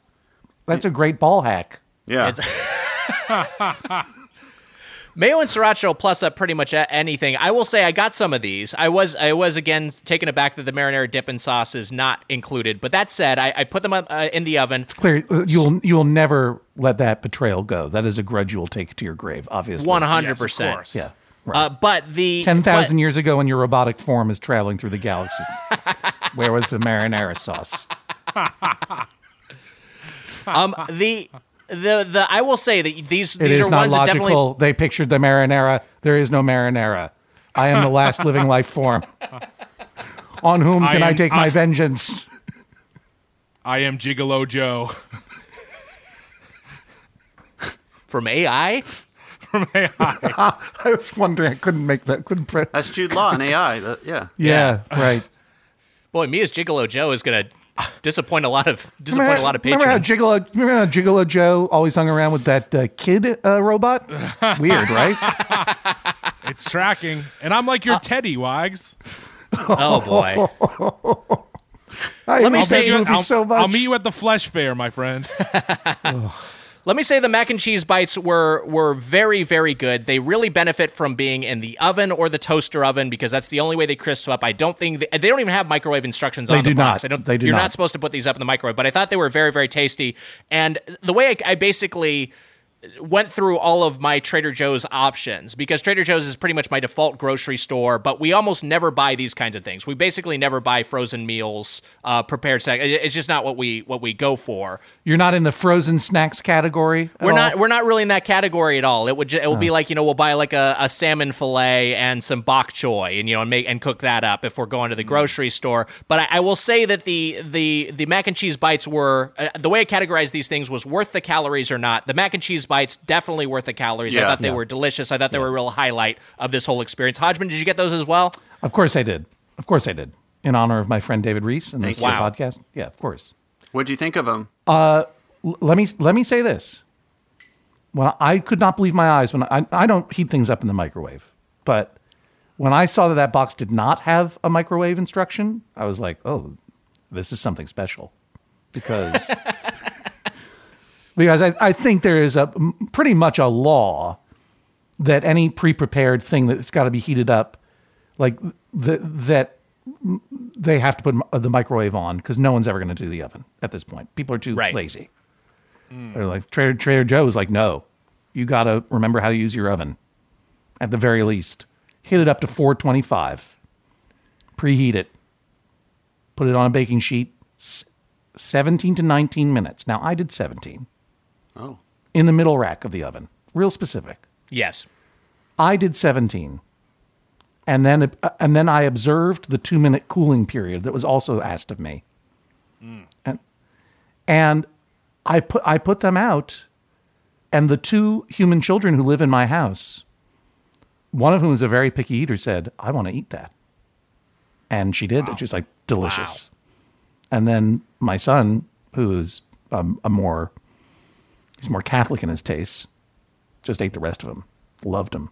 Barely saved one for me. My only thought was, even though I observed the observed the resting period, the cooling period, for a frozen snack category item, this is dangerous, dangerously hot in the middle, even after only 17 Yes. minutes. You got to really let those things mellow, because I I came close to burning the Or cut the- them in, split them with your fork Oh, in the Yes. bowl and let it steam off for a minute and then cool it off with mayonnaise. It's my it's like the pork soup dumpling. You got to puncture it a little bit Right, to let yeah, some yeah. of that steam out, or else you're gonna get a get a, a real hot mouthful. Yeah. Mitch, did you get those? I learned my lesson. Did you get those mac and cheese bites? I certainly did, Wags. What did you think? I got a, the I, the number of items I got is probably. Uh, I mean, I, I, I got I got quite a bit. I I, I we, we all got a lot of items. I don't think we're going to be able to spend a, a bunch of time on each of them. Um, but let's Hmm. uh, let's we'll just highlight a few. But let, tell me about the mac and cheese bites.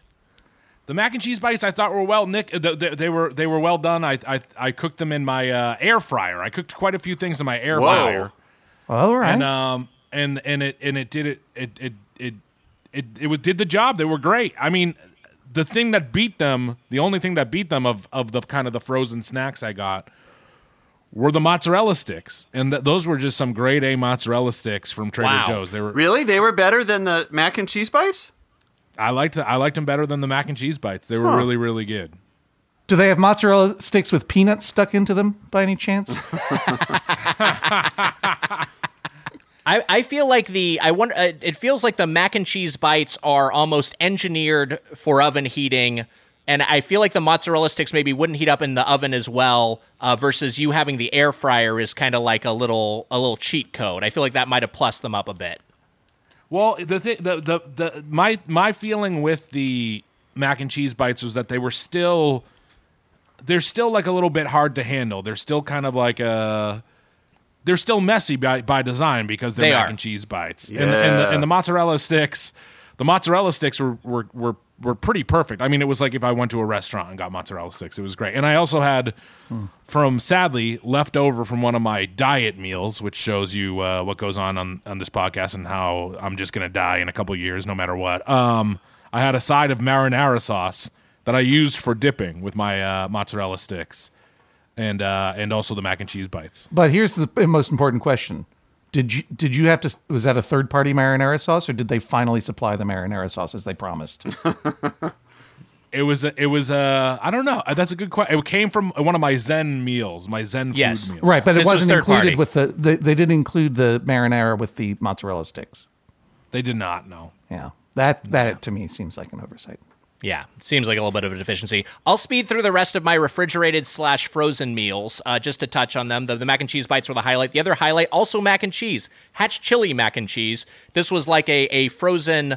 Um, a micro. uh, This was a microwavable entree. Uh, Natalie recommended this, and let me tell you, as something of a heat seeker, I like my my food spicy. Just the little bit of Hatch chili went a long way towards making this not just taste like a you know cheesy mush. That that Hatch chili hint I thought was was uh, was great. Um, I really enjoyed that one. The other ones I got meat lasagna, which was a refrigerated, not frozen dish. That gave me higher hopes for it, thinking that it would be a little bit fresher. But it just was a pretty flavorless lasagna. I mean, I just uh, the to totally not worth the calories to use my metric. Um, the kung pao chicken, which was frozen and which you heat up in a skillet, uh, actually came together pretty nicely. And this reminded me of this was a this was a, it had yeah, it had dark meat chicken, mixed vegetables, peanuts, and then a spicy joy, soy ginger sauce, which came frozen. Um, and pretty straightforward, pretty brain dead uh, to heat it up. Reminded me of you know my uh, two working parents growing up, and this would be sometimes a quick meal that they would prepare is like a frozen, uh, some sort of frozen stir fry they'd get from the grocery store, get from Costco. It, kind of reminded me of that. I think this was a pretty good version of that. Um, not super flavorful. I think you probably would benefit from adding this, adding a little uh, sriracha or your hot sauce of choice, just to to give this one a little bit something. I also got a palak paneer, um, which is uh, their take on an Indian dish. Um, I had some leftover naan, third party naan, that it was able to to to sop up a little bit of this with. decent. It was fine. I heated this one up in the oven. It, it came out okay. It was a nice approximation of what you might get from an uh, from a decent Indian restaurant, but of course uh, nowhere near that caliber. A little gingery for my taste. Ginger very forward. Uh, but overall, I think these these meals were pretty good. Um, let's uh, let's run down the the, the, the other frozen meals, uh, the other refrigerated frozen stuff that you guys got. Uh, David, let's start with you. Well, the thing that I had been eating up until recently when I got spooked about the conditions at meatpacking plants, not to make Mitch mad at me, was uh, the s- steak and stout pie. You get So two I that really caught my Those eye. I, I things didn't. crush. They're so freaking good. you get two of them in a you get two of them in a box, and Yeah. you do, and it's the same thing. Put them in the oven, and then take them out and customize them. I put cream And cheese such on a top. weird. Well, no. Yeah, What? I had to, cream I- cheese on top. Yeah, I wanted to try it. I thought melting cream cheese on top of it would be really good. It was so delicious. I'm crazy for those two. I like the way you think, David. Yeah, Yeah. I, I, I now I regret not. I didn't think I could make get them ready in time before we recorded. Well, they have the to heat for I think 45 to 50 minutes. Yeah, yeah. The form fa- the Yeah. form factor of those pies is so remarkable because yeah. they're about they're the they're about the diameter of a drinking glass and they're like nine inches tall. They're like yeah. like towers. I love those things. Those are great. Pie. Yeah, yeah. And Wow. I've had a lot of the Indian ones. You know, like you were just talking about, puncture them with a fork, throw them in the oven, and then it comes out and it just tastes like mediocre Indian takeout. But that's fine. Yes. Because the thing about Trader Joe's is it's not just whether it's worth the calories; it's also whether it's worth the money. And Trader Joe's stuff is priced pretty fair. You You're know, not going to break the bank at a Trader Joe's. I was surprised by how I agree how- with that. How I low agree. my bill. I've was come away them. sometimes from Trader Joe's being like, there has to be a mistake. There's no way I only spent thirty dollars. You know, Right. It's, it's it's great. So when I think about it in terms of money, I always think it's a good value for money. And all those Indian dishes, of course, are always going to be pitched straight down the middle. That's a sports metaphor, but I don't know what it means. But you know what I mean? It's like they're going to be aimed at a, a they're not going to be aimed at uh, Nick Wiger's uh, something of a heat seeker palate. Right. Right. The spicing is going to be pretty bland, and you could jump, you could, you know, doctor it up yourself. Yeah. Yeah, you should plan on adjusting the seasoning. Hodgman, what did you get frozen dish wise? Look, uh, froze, frozen. Look, I'm just here, here's what I'm going to say. Yeah. I don't make lists. I Wow. tell stor- I tell stories. I went in there. I went in there with a mission. My friend David Rees said the three things that he, he most cared about that I try were the mac and cheese bites, New Zealand sharp cheddar, Yes. and veg and veggie chips. So I knew I was going to get those three things, and then I was just going to look see what caught my eye uh, and and and I and I picked up a few things. I just did a little improvisation as I was in there and grabbed a few things that caught my eye. That's called Trader Jazz. Beady ba-da-ba, ba-doo-dee-boop, ba-ba-doop. Fried okra. Here's some cream corn. Yes, and Uh-huh. I'll grab some some brown gravy. Just see Yeah. where it goes. Play some. Play some. Play. Uh, Emma, maybe you could put in some sort of ro- royalty-free uh, uh, bebop jazz bed underneath uh, this little tale. You got it. Thank you very much. so I went into the store. First, I first thing I did was get the mac and cheese bites, and it was a little a little hard to find them because I'm not a regular shopper there. Right. Uh, I, I had to ask I had to ask the guys, the two guys in Hawaiian shirts, who were having a very deep conversation about whether the famous mural of the smiling clown at Coney Island inspired the Joker. And it took me about 35 minutes to get their attention so I could ask them where the mac and cheese bites were. They're having a good time. Good guys. Got them. Wait, hold on. What's the answer? Yeah, what is the answer? No. No, the Joker was inspired by the uh, French film The Man Who Laughs. I didn't have time to tell them because I, you know, I was uh, like I could have schooled them pretty hard, but I decided to let them have a good time. They're working. They're essential workers. Yeah. Uh, they don't need they don't, they don't need me fact checking their uh, banter. Then I went got that, that New Zealand cheddar, uh, and then it, I I could I didn't the veggie chips to me David looked a little banal. Yeah, they are. I felt like I've had that a lot. Okay. So I decided to, to, to you know, go wing instead of going wong, play the notes you don't hear. Yeah, yeah, yeah. and I got a bag of fried okra, Wow. uh, or you know, uh, like crispy, air fried okra, right? Huh, I've Like never cris- seen the that. Dehydrated. Uh huh. Yeah. And then the other things I picked up were just along the way were uh, uh, some some spicy salmon uh, frozen dumplings because I'd never heard of that before. Spicy salmon in a dumpling. And I got a super uh, uh, in in the in the what we call the cold snacks and drinks or refrigerate. I don't know what the category is. I got a, a vegetarian burrito because I thought my my daughter might eat that. She didn't. She wanted that mac and cheese bite and I got um I got I got an, a Cubano inspired wrap. Now, I love a Cubano sandwich. Cubano sandwich, Great classic sandwich, uh, of of South Florida. Uh, invented in Florida, by the way, not invented in Cuba, but invented in the Cuban American community in South Florida.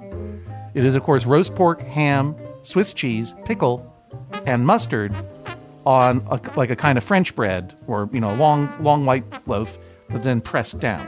Now, th- this and uh, uh, and then I also got some cocktail sauce because I needed some. So this was impulse buys by the end. Yeah. The the Cubano to me was like, can they do this right? How can you get a Cubano sandwich out of a refrigerator case and have it? That it sounds really gross. Yeah and i was and i was you know this was going to be i, I was skeptical you know oh and i got the snack that i told you was the the the uh, re, the the more wholesome recreation of eating peanut butter out of a jar in my underwear at midnight bombus Bombas. bombus Bombus. b a What is a m b a s it's a it's a essentially it's a trader joe's invention as far as i can tell it's a cheeto a puffed a puffed cheeto but instead of cheese flavor it's peanut butter flavor Got and it. it's incredible. I know it sounds disgusting. Oh, It's really good. really? Yeah. As soon as I got home, I, I, I took those out of the bag, and I'm like, this is going to be a good afternoon. Right. I'm going to I'm going to need a real nap after this. yeah. And I prepared everything the way that I was supposed to prepare it. I had the okra the uh, instead of the veggie chips, and I would say uh, it, it was fine. It was not it was not too okra-y. Maybe not enough okra-y. There wasn't a lot there. A lot very airy and crispy. I had your New Zealand cheddar, very beautifully balanced, sharp cheddar cheese. Love it. Not a lot of funk to it, but I enjoyed it. Spicy salmon dumplings, thumbs down. Salmon shouldn't be in a dumpling. That was a terrible idea. Wow. Sa- That's just it's it's like someone sh- shoved a lox into a Right. into a dumpling wrapper. It was no good. I'm not going to eat those again. There's probably nobody that could pull that off. Cubano. I'm looking at it. I'm like, the, the, this thing is doomed from the start because a Cubano. One of the defining factors of the Cubano is that it is pressed flat in an Yes. iron. It is a it is a hot sandwich. It's not you, you- so. I took the liberty. There were no heating instructions, but I took the liberty of putting it in a pan and toasting it one side and the other side. Cast iron pan, and I was also heating up the super burrito in there too, and that was working well. And then when I took the cast iron pan with the mac and cheese bites out of it, I had an inspiration. I slammed that cast iron pan down on top of the cubano to That's press your it down. That's awesome. Wow. Yeah. I took a picture of it, you guys. I'll send it to you. It's the most incredible life hack of my of my days. We'll put this up on our social media. I'm excited to see it. The mac and cheese bites cooled as the pan cooled. The thing got pressed. I enjoyed everything. I had the mac and cheese bites. I told you how I felt about them. I, I had the, the super burrito. Mm, fine. Here comes the Cubano sandwich. It was incredible. It was so good. Trader I Joe's could not is believe number it. one. Trader Joe's is the best grocery store. This was a completely uh, authentically tasting awesome cubano. It had real ham. It had real roast pork. The pickles were incredible. That incredible lime green. The, the mustard was so bright yellow. It's exactly what a cubano should be. And the flavor was incredible. The Swiss cheese was perfect. And at, at, one- at one at one point, uh, my wife came over she had a she had a little laser eye surgery for a, retinal issue the other day, Oh boy. and uh, and she and she realized she needed to go in to see the doctor today. Everything's fine. I had just driven her to a follow up appointment that morning, we drove back. And it's a weird thing going into Manhattan like, you know, in spacesuits, kind of. Right.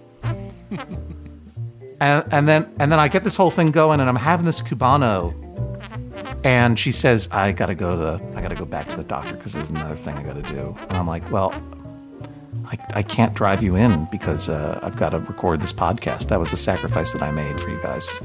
And she said, God. it's, she said it's fine. I'm like, thank you for understanding. But the entire time we're having this conversation, I'm like, can I just get back to this sandwich? I was so excited. To, like, I had this huge. I kept saying, like, I'm so sorry you have to go back. That's such a pain. I'm sorry I can't do it. She's like, no, no, it's fine. It's like, I'm. I understand. I probably I would seem more sympathetic, but I wasn't shoving this sandwich into my mouth at the same time. I couldn't help myself. When it hits, it hits. When they get something right, they get it so right. And I think a huge part of shopping at Trader Joe's and probably a lot of grocery stores is just taking a look at something called salmon dumplings and being like, they're not going to be able to pull that off. I'm not going to take the Yes. risk. You know, I'm just going to live on mac and cheddar bites for the rest of my life. But I'm glad for this platform, and, and I'm grateful for it, so that I can say to the people, do get the Cubano inspired wrap, but do know you have to heat that up. You got to heat it up, otherwise it's not going to work. I would never have deigned to try it were it not for that endorsement. That sounds it sounds delightful. Uh, I, I I just want to comment on Bomba real quick because I looked them up. I assume they were of based on the We've name. tried them, we- Nick. We've had Bomba, and I, am remembering because I, I was like, I was like, are they Latin American in origin? But no, they're from Israel. They're the the, the, the best selling snack in Israel are Bomba peanut snacks, and this is Trader Joe's riff on them. All right. So there you go. I had no idea. I had no idea either. Um, uh, Spoon Man, what else did you get from? What else was your? Give us your your whole rundown of Trader Joe's real quick.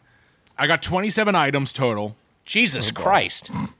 um, which came out to just about 80 bucks. It was uh, I not- swear it's the best. Yes, the price point is very good. It's sick. Here's what I didn't. Here's what I bought with intentions of trying, but I didn't have it: strawberry chai drink, non-fat, lactose-free milk, honey O's, which I've had before, organic mango fruit bars, three cheese pizza, which I've also had before and I think is great. Mm-hmm, Tempura chicken with sweet and sour sauce, pork gyoza, organic mango fruit bar, apple.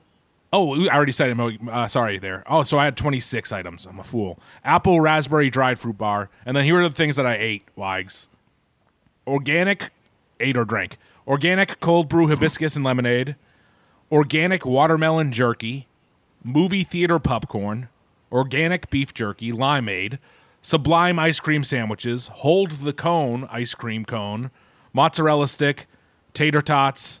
Mini chicken tikka mini chicken tikka samosas, Jesus, French fries, mac and cheese bites, spicy chicken wings, soft pretzel, bambino mini cheese pizza, just the lobsters. What are these? We'll we'll talk about them in a second. Fruit snacks and um, an apple strawberry dried fruit bar. I got two of those. I just had one. That's my whole rundown. what a haul! Yeah. Yeah. Uh, I just kept grabbing. Um, and I ate quite Any a bit highlights? it's an incredible list. Um, like like like Not a, not a great Like- story. like Hodge. I, I see. I'm more of a list man, not a story yeah, guy. this is a list podcast. I got you. I apologize. We don't have anything Like related. how- I was, that was an asshole thing for me to say, and I apologize. Like Hodgman, I woke up in the middle of the night. It was 3 a.m. And I said, There's no way I'm going to eat all this food tomorrow. So at 3 a.m., No. wow. No. I prepared. Yeah. I had some. I had some of the movie theater popcorn. I had a. s- I had a piece of. The, actually, th- that's not true. I had Take some it of- back. This is my this is my favorite story of all time. at at three at 3 a.m. I had a hold the cone ice cream. Shout out to Harris Wittels, whose idea that was basically, and they are very good. Sublime ice cream sandwich, which is one of the best ice cream sandwiches in the game. I also got that. It was delightful. mozzarella sticks, tater tots, uh, mini chicken tikka tikka samosas, French fries, mac and cheese bites, spicy chicken wings. You ate all of that in three in the morning? At three in the morning, it's not as bad as it sounds. I did like one piece of each Oh, one. okay. basically. I see. Got it. It was Um, a tasting menu. It was a tasting menu at 3 a.m. Uh, and then today I had the Bambino cheese pizza and I had the apple strawberry fruit bar, just the lobsters, and the pretzel. And then when I got back from my run last night, I did the watermelon, um, organic watermelon jerky, and the and the beef jerky, and the popcorn and the and the lemonade. What is watermelon jerky? It is the worst thing I've ever had. It's terrible. Jesus Christ. It's terrible. A huge strikeout by Trader Joe's there. I mean, like What is it though? it, it is. It's it's Is it pieces dried of watermelon. watermelon? Dry, it's it's basically dried watermelon. They're like, let's take the wettest fruit and turn it into the driest snack. yeah, What yeah, could go it's wrong? it, it doesn't. It doesn't make sense. Yeah. It really. It, the idea of it just doesn't make any sense. He he Trader Joe. I know that I did him as a gruff trader man, which I do think is the best character for him. But he is, in many ways, uh, uh, uh, uh, like an organic Willy Wonka. Uh, It's, you know, yeah. The, Mm-hmm. the- instead of a river, river of chocolate, he's got fucking oatmeal or some shit. I don't know. He he it's it. And there's like some things that are going to work great, and you're going to get these great turkey burger patties that you can cook up real great, and then there's going to be these organic fucking watermelon jerky slices that are the worst thing on earth, and sometimes they just don't get it right. But their original stuff is very, very, very, very good. It, uh, when when it, when it hits, it's it's really great. That frozen Yeah. pizza is one of the best frozen pizzas. That frozen cheese pizza. Is that the one you're eating? That one is great. That was that was the one I was eating at the start of this Wow. Got of, it. of this episode. And also, I want to say my experience as far as going there. I don't like parking to Trader Joe's, and I don't go to Trader Joe's that much because it just always seems like such a chore. To me, it is just like a. It's just. It's going to be crowded. There's going to be like Beverly Hills type mums who stare you down if you get in their way while trying to grab some cheese or something.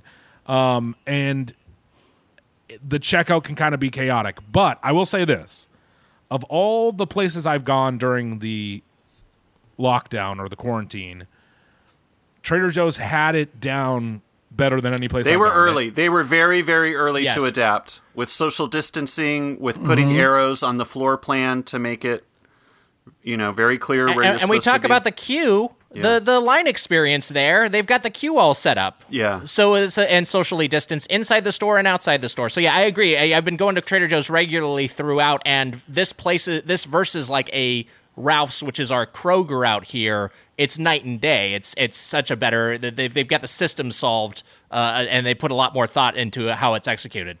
Nick, did you when you got there? I, so a guy came out and was like, "You can't bring bags in," which was good because I had a bag, Yes. so I put it back in my car.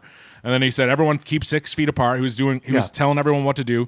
Then when you got to the front, someone gave you a pump of um of uh what you call it the, uh, Of hand sanitizer. sanitizer. Hand sanitizer. Uh, as you as you Trader walked in before- Joe's hibiscus watermelon organic hand sanitizer.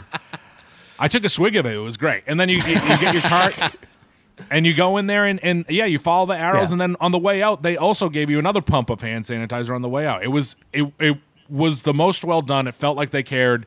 They wouldn't Yeah. allow anyone in the store without masks. It was they they did it well. So Yes, A fight broke out in mine this morning. Really? oh my god, Really? See, Well, a couple of people were uh, were spoiling for a fight. I was I I was in line to check out, so I had my feet on the painted footprints where I was supposed to be standing, socially distant.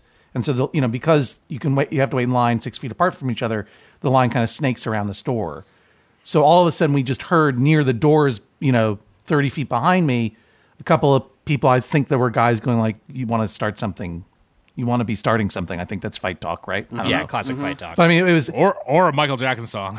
yeah, I definitely. but it was it was one of those feelings where uh, when when a real fight is about to happen or is happening, everyone's confused because it's such a such a rupture of reality. Like Right. that you can feel that energy. I didn't couldn't even hear what they were saying, but I just felt this weird energy, and I turned and it got louder, and all those Hawaiian shirt uh, employees just moved in very calmly, de- de-escalated, and took care of it. It was weird for them too, but as even though I was ragging on those guys for talking about the Joker instead of telling me where the mac and cheese spikes were, that when when real stuff is happening, they were on top of it. I really appreciated the staff there. I thought they were great. They de-escalated like Steve Wilkos on the Jerry Springer show. Uh huh. Uh huh. Wags, I, I got I, I got to tell you, with my limeade, which I really liked the limeade, I used the Spindrift, um, uh, the Spindrift raspberry lime flavor, mixed in some of that limeade, and it was a great combo. So anyone anyone who uh, is looking to make a nice little treat, cut Yes. some of the calories from the limeade. I, I have a similar I have a similar take on that, which we'll get to in one second. But we're up against the clock, so we should get to our final thoughts. So, uh, so All right, let's quickly, go let me just let me quickly run down everything. If all we right? go through ten categories a piece, this is going to take forty minutes. Are All we right, really going to go? We're going to do ten categories a piece. You can do them quick, for God's sakes, but no, we don't have to. All wait right. a minute. Wait, wait, Mitch. Whose grocery store month is this? It is my grocery store month, Wags. No, and we say it like you mean it. Say it like Trader Joe. It's friendly. It's my grocery store month. Wa- I, I forgot what grade You're still working on that character. Right. Yeah. There was a minute where he was like Lord Humungus from uh, uh, Mad Max. I don't know. So we'll, we'll work that out. Go. Take. There's in friendly, uh, green. Wait, friendly grocer Spoonman's grocery store month. Right? Was that? I thought it was great. I that thought Greengrocer was in there. It Friendly is, it Greengrocer? is. Friendly Greengrocer Spoonman's grocery store month. There's ten Right. categories. Overall impressions. This includes the name and mascot, uh, or what you thought of my mascot, the Trader Joe's gruff guy that trades for the items. Uh, parking two, produce. Yeah, no, we got, we've gone through this list several times, Listy. Yeah. Just say over, Snacks. overall. Let's do overall impressions first, and then. Sorry, I gotta. I'm gonna take control, Mike. I'm sorry. snacks, frozen snacks. I'm always. Colts. I'm. al- I want. I want you to run free, but I'm always a double reed at heart. Woodwinds for life. Control Cold freaks for life. cold slash Yeah, snacks he won't- slash drinks. That's right. That's right. He's just gonna keep going. He's just gonna Yeah, roll over. Check out. Keep going. Check Bear out hoity-toityness, bagging in carts, price, and then disqualified because of the current situation is hot bar. That's the eleventh category. Sorry, Wags. Hot bar Okay. is, is eliminated. Okay, so here's what we'll do. We'll each go around. We'll give our closing thoughts on Trader Joe's. Touch on any of those categories you feel uh, like you like you want to touch on, um, and then end by giving a. I guess instead of a fork score, perhaps we should give a cart score this month, Mitch. Out of ten carts, and so you just you just think of every category. Oh, 10 carts. So instead of zero to five carts, it's out of 10 carts. That's right. It's grocery store month, Wiger. So we've changed the thresholds for the clubs as well. That's right. Okay, all right. Well, we'll figure all this out. Uh, but John Hodgman, you've done the show before. Uh, we'll we'll start with you. Your final thoughts and your cart rating on Trader Joe's. All right. So you know the overall uh, the overall report is this is a real grocery store. That's that's the thing I didn't understand. Um, we touched mostly on the novelty snacks and the frozen delights and uh, and uh, the gummy lobsters. We didn't get to talk about that, Mitch. A bag full of gummy lobsters, only lobsters. Thought about that. Thought about you. Thought about New England. I think there is still a very strong novelty store aspect to it, but you know, second, what, what's the third category? Produce. They had a lot of it. It all looked good. Don't know what to say about it. I got some kale. I'm not going to review that. It's kale. It's good. Everything seemed good. Uh, parking was not an issue because of um, uh, where uh, the the, the situ- I, Parking was not an issue because it was it was in in Brooklyn. I walked. Um, the the checkout was fantastic and organized, as we say. Uh, you know, we've been through, we've been through all of this the hoity-toityness i mean this is the thing that trader joe's has got to reckon with it is a it is a it is it's a little it's a little hoity-toity it is a it is not a run-of-the-mill grocery store it presents itself as some kind of weird adventure um it's got a lot it's got an affectation to it and the appropriateness of that affectation i think is a reasonable thing to question at this point i won't tell you the story about my son's tiki themed birthday party um, in the year when tiki torches suddenly became very, very, very. Oh boy. Charlotte, Charlottesville birthday party. But in any case, uh, uh, and and and honestly, it, it is that theming of Trader Joe's that is so attractive to so many people that had turned me off for so long. But I, but I, but I, that Cubano sandwich, and the overall experience and the price tag, honestly, I mean, I just presumed because of the theming that this was going to be a, a money grab, but it was it all. I bought lots of stuff not for the show, but just for my family to eat, and it was a very very reasonable price tag at the end of the day. So, uh, out of out of ten carts, with the ten the the the the supermarket that is closest to perfection in my mind, the Jensen supermarket in Blue Jay, California. Wow. Wow. Talk, well, I'm going to do a whole podcast about that, a 10 part podcast about Jensen's, one for each aisle. Walk the walk walk the aisles with Hodgman. That's not a podcast name. Never mind. I'm going to give this uh, uh, a, a eight. Eight. Wow. Eight out of ten carts. By the way, walk walk the aisles. That is a podcast. That's a home run. Walk the aisles with Hodgman. It's not a good title. It's hard to say. It's a great walk, title. Walk the aisles. Run the jewels, walk the aisles. Run the. Ju- I was trying to figure. Oh, run the jewels. I was trying to think of a run the jewels thing. Um, all right, David Rees, your final thoughts on Trader Joe's and your cart rating out of 10 carts. Trader Joe's is a wonderful grocery store. I really honestly look forward every week to biking to my local Trader Joe's and filling up my gigantic Japanese courier bag with groceries and biking home. I loved doing it when it was a part of my life in Brooklyn. I love doing it now that it's a part of my life in Los Angeles. It is probably the only grocery store that doesn't increase my stress level when I enter it because it is perfectly to understocked with food, I feel very calm and confident when I go through the aisles of Trader Joe's. As to its overall aesthetic, I associate Trader Joe's in my mind very strongly with Harry Belafonte. Harry Belafonte is one of the great heroes of my life. I think he has the most beautiful voice. He's obviously very strongly associated with calypso music, and part of mm-hmm. Harry Fel- part of Harry Belafonte's mission as a performer was to show that there are different traditions of folk music throughout the world, and he would dip his toes into all those different traditions. So that's why you have Harry Belafonte singing Hava Nagila along with the Banana Boat song, along with American spirituals, along with everything else. And I mm-hmm. think that spirit of sort of dorky, friendly curiosity is very sweet. I'm not sure that Trader Joe's aesthetic is quite that innocent, but I do take comfort in the fact that they very dorkily try to make Indian food or other quote unquote ethnic cuisine. I guess that be, can be considered problematic, but because I don't consider the store a cynical corporate entity, uh, it doesn't bother me as much as if some other grocery stores were doing it. I think the mac and cheese bites are one of the sensual highlights of my time in uh, quarantine. And I have to say that the checkout experience at the Court Street Trader Joe's is the single best queuing and checkout experience. I cannot, literally, cannot imagine a better checkout process for any transaction than the checkout process Wow. at the Court Street Trader Joe's. Wow. It is an absolute pleasure to queue in that line and watch your progress as you approach the register. I give Wow. Trader Joe's 8 out of 10 carts. 8 out of 10 carts. Yes. Wow. How could how that seems low, honestly, David. I don't think a grocery store can achieve 10 out of 10 carts. I think the game Well, you've is been re- to Jensen's with me. Yeah, that's a great You've been to grocery store. I know. I, li- I get their liverwurst sandwiches, and we have a good time when we're driving around eating our sandwiches. But that's a seven at It's hallowed ground, and that's a that's a set. Hodgman, Oh, Hodgman is incensed. Hodgman, did you just bang your gavel? no, no. Bang that Cubano frying pan. Ah, there, oh, there. Oh my God. Boy, that, the gavel's not messing around. Hodgman brought the gavel onto the camera. It is a big. It to is be- a. It's like a fucking. Uh, Yeah. what's a? What's a? It's like a croquet mallet. It's a big boy. I'm gonna, I'm gonna, I'm gonna. It's a- Wiger, I hope you get, I hope you get brained by that thing one day, and it can be a, a podcast mystery. Nick,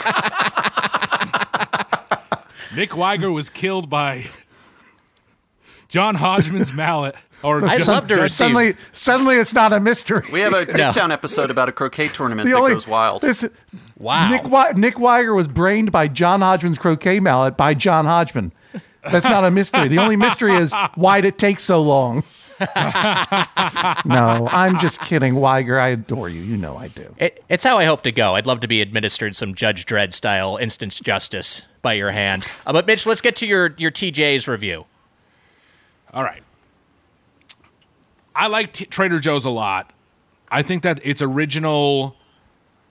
First of all, yes. Is it is it uh is it slightly problematic? Is it is it taking all these kind of uh, uh different foods from around the country and and kind of putting uh uh a white like a stuffy white upper class spin on them and making it easy. You know what I mean? I, I don't or know. Sort of, or It- sort of exoticizing, like in a kind of cutesy way, exoticizing. when the I mean, when the sure. Mexican food is Trader Jose's, when they switch up. Which Yeah, I I think don't- they've discontinued. I don't think they do that anymore. But they used to have like a yeah a different. They changed the name of Joe to to fit whatever culture the food was from. Yeah. Oh, did, yeah. That, that, Yeah. that- to me that to me that all feels like very late '90s. Like Right. Our hearts are in the right place. We just don't. We just don't know what we're. We don't know what the the ramifications, the full. Not not all of us studied uh, uh, deconstructionist literature at Yale, like me. I also did, by the way. But um, yeah, that's right. I took it as I, I. It was just one semester I went over there. Took it. Took just Yeah. the one class.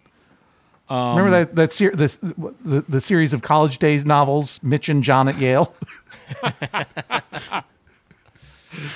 we're we're wearing fur coats and boater hats and crashing all the a Whiffenpoof parties. Those were the I was days. a crew. I was a crew boy at one point. Um, I know. I I will say this that as far as their originals go, that Sublime ice cream sandwich, the hold the cone, the Harris Wittels idea, like I said before, mm-hmm. the lime the limeade, that movie theater popcorn, the mozzarella sticks, all these originals, fantastic, so good, and and just really really high quality food. Trader Joe's loses points for me in the chaos of the parking lot and mm. in the eyes of the upper class men and women who stare me down when I'm in the I'm in the supermarket. Um, I think it's a great great supermarket. I think eight average average score of eight all around would, would put it into uh, greengrocer Mitch's. Uh, help me out here, Wiger. Gre- uh, the, the free, not the freezer Friend- section. Friendly greengrocer. Friendly Mitch's. greengrocer Mitch's. It gets the it gets grocery the green thumbs up. A green a green thumbs up. That's what the golden plate equivalent Gets the is? green get the greengrocer Mitch's green thumbs up. All right, it gets the green grocer Mitch's green thumbs up. Except I'm going to give it seven carts and a and a basket. It gets Wow. it's- it gets seven carts and a basket. And a basket is a half cart. The basket's a half cart. Got it's it. still very very very good. Um, it just uh, to me the test is do I go there a lot? And I don't. Mm-hmm. I don't like to Right. go there. It's Did you go to the Trader Joe's in Silver Lake too, like David Rees? y- uh, yeah yes I, yeah I went to the That's uh, the one. Hyper- the one on Hyperion. On Hyperion. Hyperion. Yeah, that parking lot Yes. is a mess. It's much better to bike. Yeah. Yeah, that's easily that's Yeah. easily worth a half a half cart demerit for sure. I would even knock it down a cart. If I was driving there in a car, I would dock it as well. That's pure chaos. W- I think it would get up into the into the eights. Wiger. I'm still honestly questioning because I do think the originals are so good. I think that they do produce and the, all their produce is fresh, and it's also delivered in a way that's like easy. And like Hodgman was pointing out that it's like smaller and just more manageable. It's almost Yes. sold, which maybe hey maybe it's a waste of packaging, but it is also like. Oh, you get four tangerines in this little thing, and it's very easy to ma- handle, and you can just put them on the shelf at home, and they're great and just stored away. Yes. So I am. I- I'm. I'm. I'm. I hate I'm walking out of a on the edge supermarket juggling 35 tangerines, can't hold them in my hands. But yeah, I'm gonna go seven. Seven carts. One. Uh, I'm sorry. Seven carriages. One.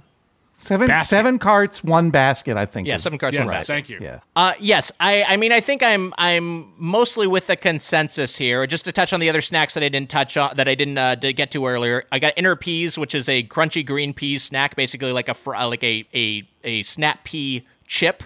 Um, which was just kind of insubstantial Hmm. and flavorless, uh, and also just seemed to have similar carbs to a potato chip. So I'm not sure what I'm getting out of it. I got the natural turkey jerky, which had good jerky Love flavor that. Love that. Eat that a lot. Yep. great jerky. The nacho cheese tortilla chips, which was like the, which was like their um, nacho cheese Doritos. Doritos.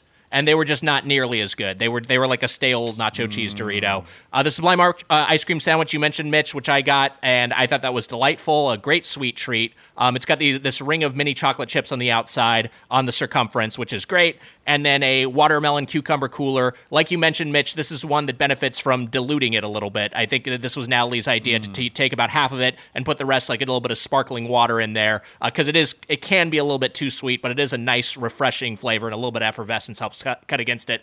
You guys touched on, uh, you know, the the like it- it's kind of it's kind of the this this general tiki pastiche um, which is you know we see in a lot of, of tiki bars which is kind of ambiguous and not necessarily really tied to any specific culture and yeah that is an element of of trader joe's marketing and and their in-store experience that you know I'm not necessarily the person to speak on to how uh, uh, appropriate that is or isn't. I know that I do know that tiki culture is like just a thing that exists. But the thing that I find problematic at tra- about Trader Joe's is kind of the corporate practices because I think they have good products and I think they have great workers. I, the working the people who work there are, are, by and large just some of the best employees in food service. Uh, if you work at Trader Joe's, thank you for your service. Um, but I, you know, there have been a lot of questions about how they source their you food. work at Ralph's. been- Fuck you. everyone who works in the foods in the food service sector, uh, we are in your debt. Uh, could not do this show without you. Yeah, I'm and sorry, Ralph's I would say that the there are there are many questions about how they source their food, uh, how they package their food, which you touched on, Mitch. A lot of their packaging is very very wasteful. Their labor practices aren't necessarily great. Uh, they punished some of their workers recently for wearing Black Lives Matter masks uh, and threatened to close a store as a result of of some workers attending a protest. That's not good. Shout out at Trader Joe's Union who is organizing their workers and doing um, doing some good work with the employees there. So I, I think just just just just to speak in general, because this will come up throughout, not just during grocery store month, uh, but it, it comes out in general with this podcast, is that we're never endorsing the company. Um, eh, because a lot of these companies are all uh, run by ghouls. Even a, even a place like Trader Joe's that puts a, a liberal uh, face on their their their franchise on their company, they are overall just like generally have some onerous business practices behind them, and, and that's certainly Oh, the case here. that. That said, I, I am going to go with Mitch in terms of evaluating the fare and the service experience that you get from a Trader Joe's. And for me, that lands me in the hand holding club with you, Mitch. Uh, uh, with, with Green Grocer, with friendly Green Grocer Mitch. I am right there with you. Seven carts and one basket, seven and a half carts, just out of the Green Thumb Club. Uh, but doing 7.5. pretty Actually, good for Nick, itself. Nick, it's it's it's it's changed. It's it's uh green friendly green grocer Mitch's uh grocers freezer club. It didn't get into the grocers wow. freezers club. Didn't get into the Grocer's Freezer Club. But there will be other opportunities for other entries. Didn't get into over the the course of this walk-in. month. Didn't get into the walk-in. You know what? I'm gonna I'm gonna amend my score because I was not aware. I, I don't know how I missed it, but I was not aware of those labor practices. I was just scanning the Wikipedia. I didn't get down there. I was so excited by seeing that Brookline was the first East Coast location. Didn't get down to the the controversy around that. So I'm gonna dump my score down half a half a cart and join you guys seven and a seven carts and half basket. Oh my and dump mine god, down you guys. Sorry, David. All right, guys, that was our review of Trader Joe's. It's time for a segment. I've got a food related survey, and Mitch, David, and John will compete to guess the it. results. Let's Wow. play the family I get it. food.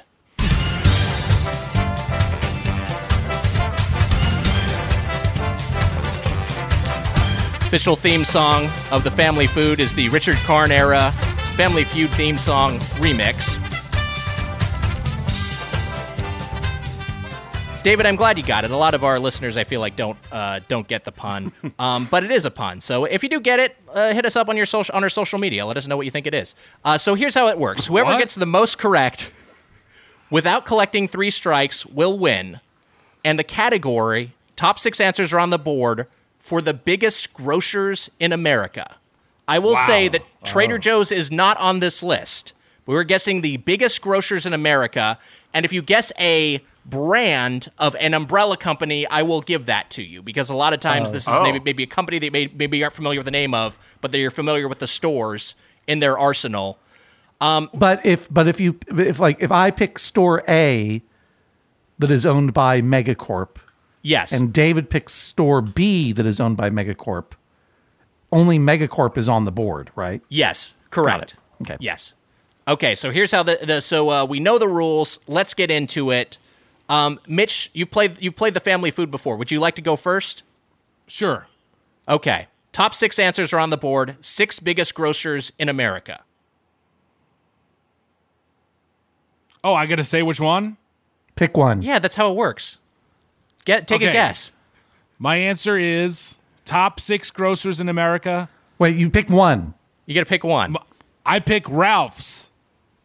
Ralph's. Ralph's. Ralph's. Pick is Ralph's. Give me the judges need to check one thing real quick. Oh boy. Okay. Okay, here we go. Mitch, you are correct. As we hear the good answer sound from the Wow. SNES video game Family Feud. You could drop those in later, you know. No, I think it helps to play them live. Does it? Ralph's is owned by the Kroger Company, which is number Oh. two. Number two answer on the board. Uh, I mentioned that earlier that Ralph's was owned by Kroger, but I, I had to double check, and it is correct. Wow. So there you go. According to foodindustry.com, Kroger, number two. So Kroger is out now. No one else can guess Kroger. Kroger is out. If you guess, if you guess like Smith's Market, which is also owned by Kroger, then that it does not count because that one's already off the board. Do you want to say uh, some of the other ones since Kroger is off? Or no, that would be process of elimination. Right. Yeah, I mean, I'll just say Kroger, Kroger, Harris Teeter, Smiths, Ralphs are some of their their brands. Their biggest brands. All right. Yes. All, All off right, the board. Hodgman. Uh, one of the top six grocers in America. Top top six, you say? Top six. Kroger is off the board. Um, I'm gonna I'm gonna shout out to New England Stop and Shop.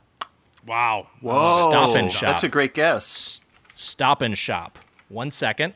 The judges are researching. Okay, here we go. Good answer. Yeah. Wow. Stop and Shop is correct. Stop and Shop is part of a Ahold Delhaize USA, which also owns Food Lion and Hannaford. Uh, and that is number four. Number four in the nation. John Hodgman, you are correct.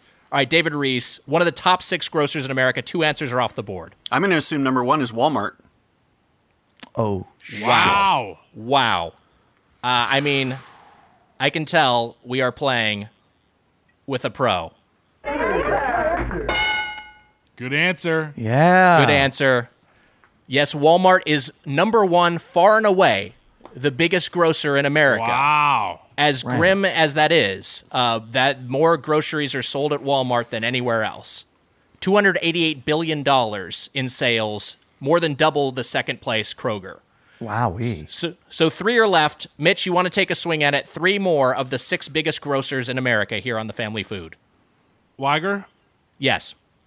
I'm going with Wegmans. Good answer. Oh, good answer. Good answer. Wegmans. The judges have to check. Very popular. Very popular. Boy, Oh! I got X. Oh. Sorry, Mitch. Wegmans is not on the board. Uh, Wegmans does not have it, it does not compete with the big boys, unfortunately. Although it is a beloved regional chain. Sick. Uh, all right, Hodgman, you're up again. Mitch has one strike. Three answers are left on the board This is in the United States. in the United States. Yes, according to FoodIndustry.com.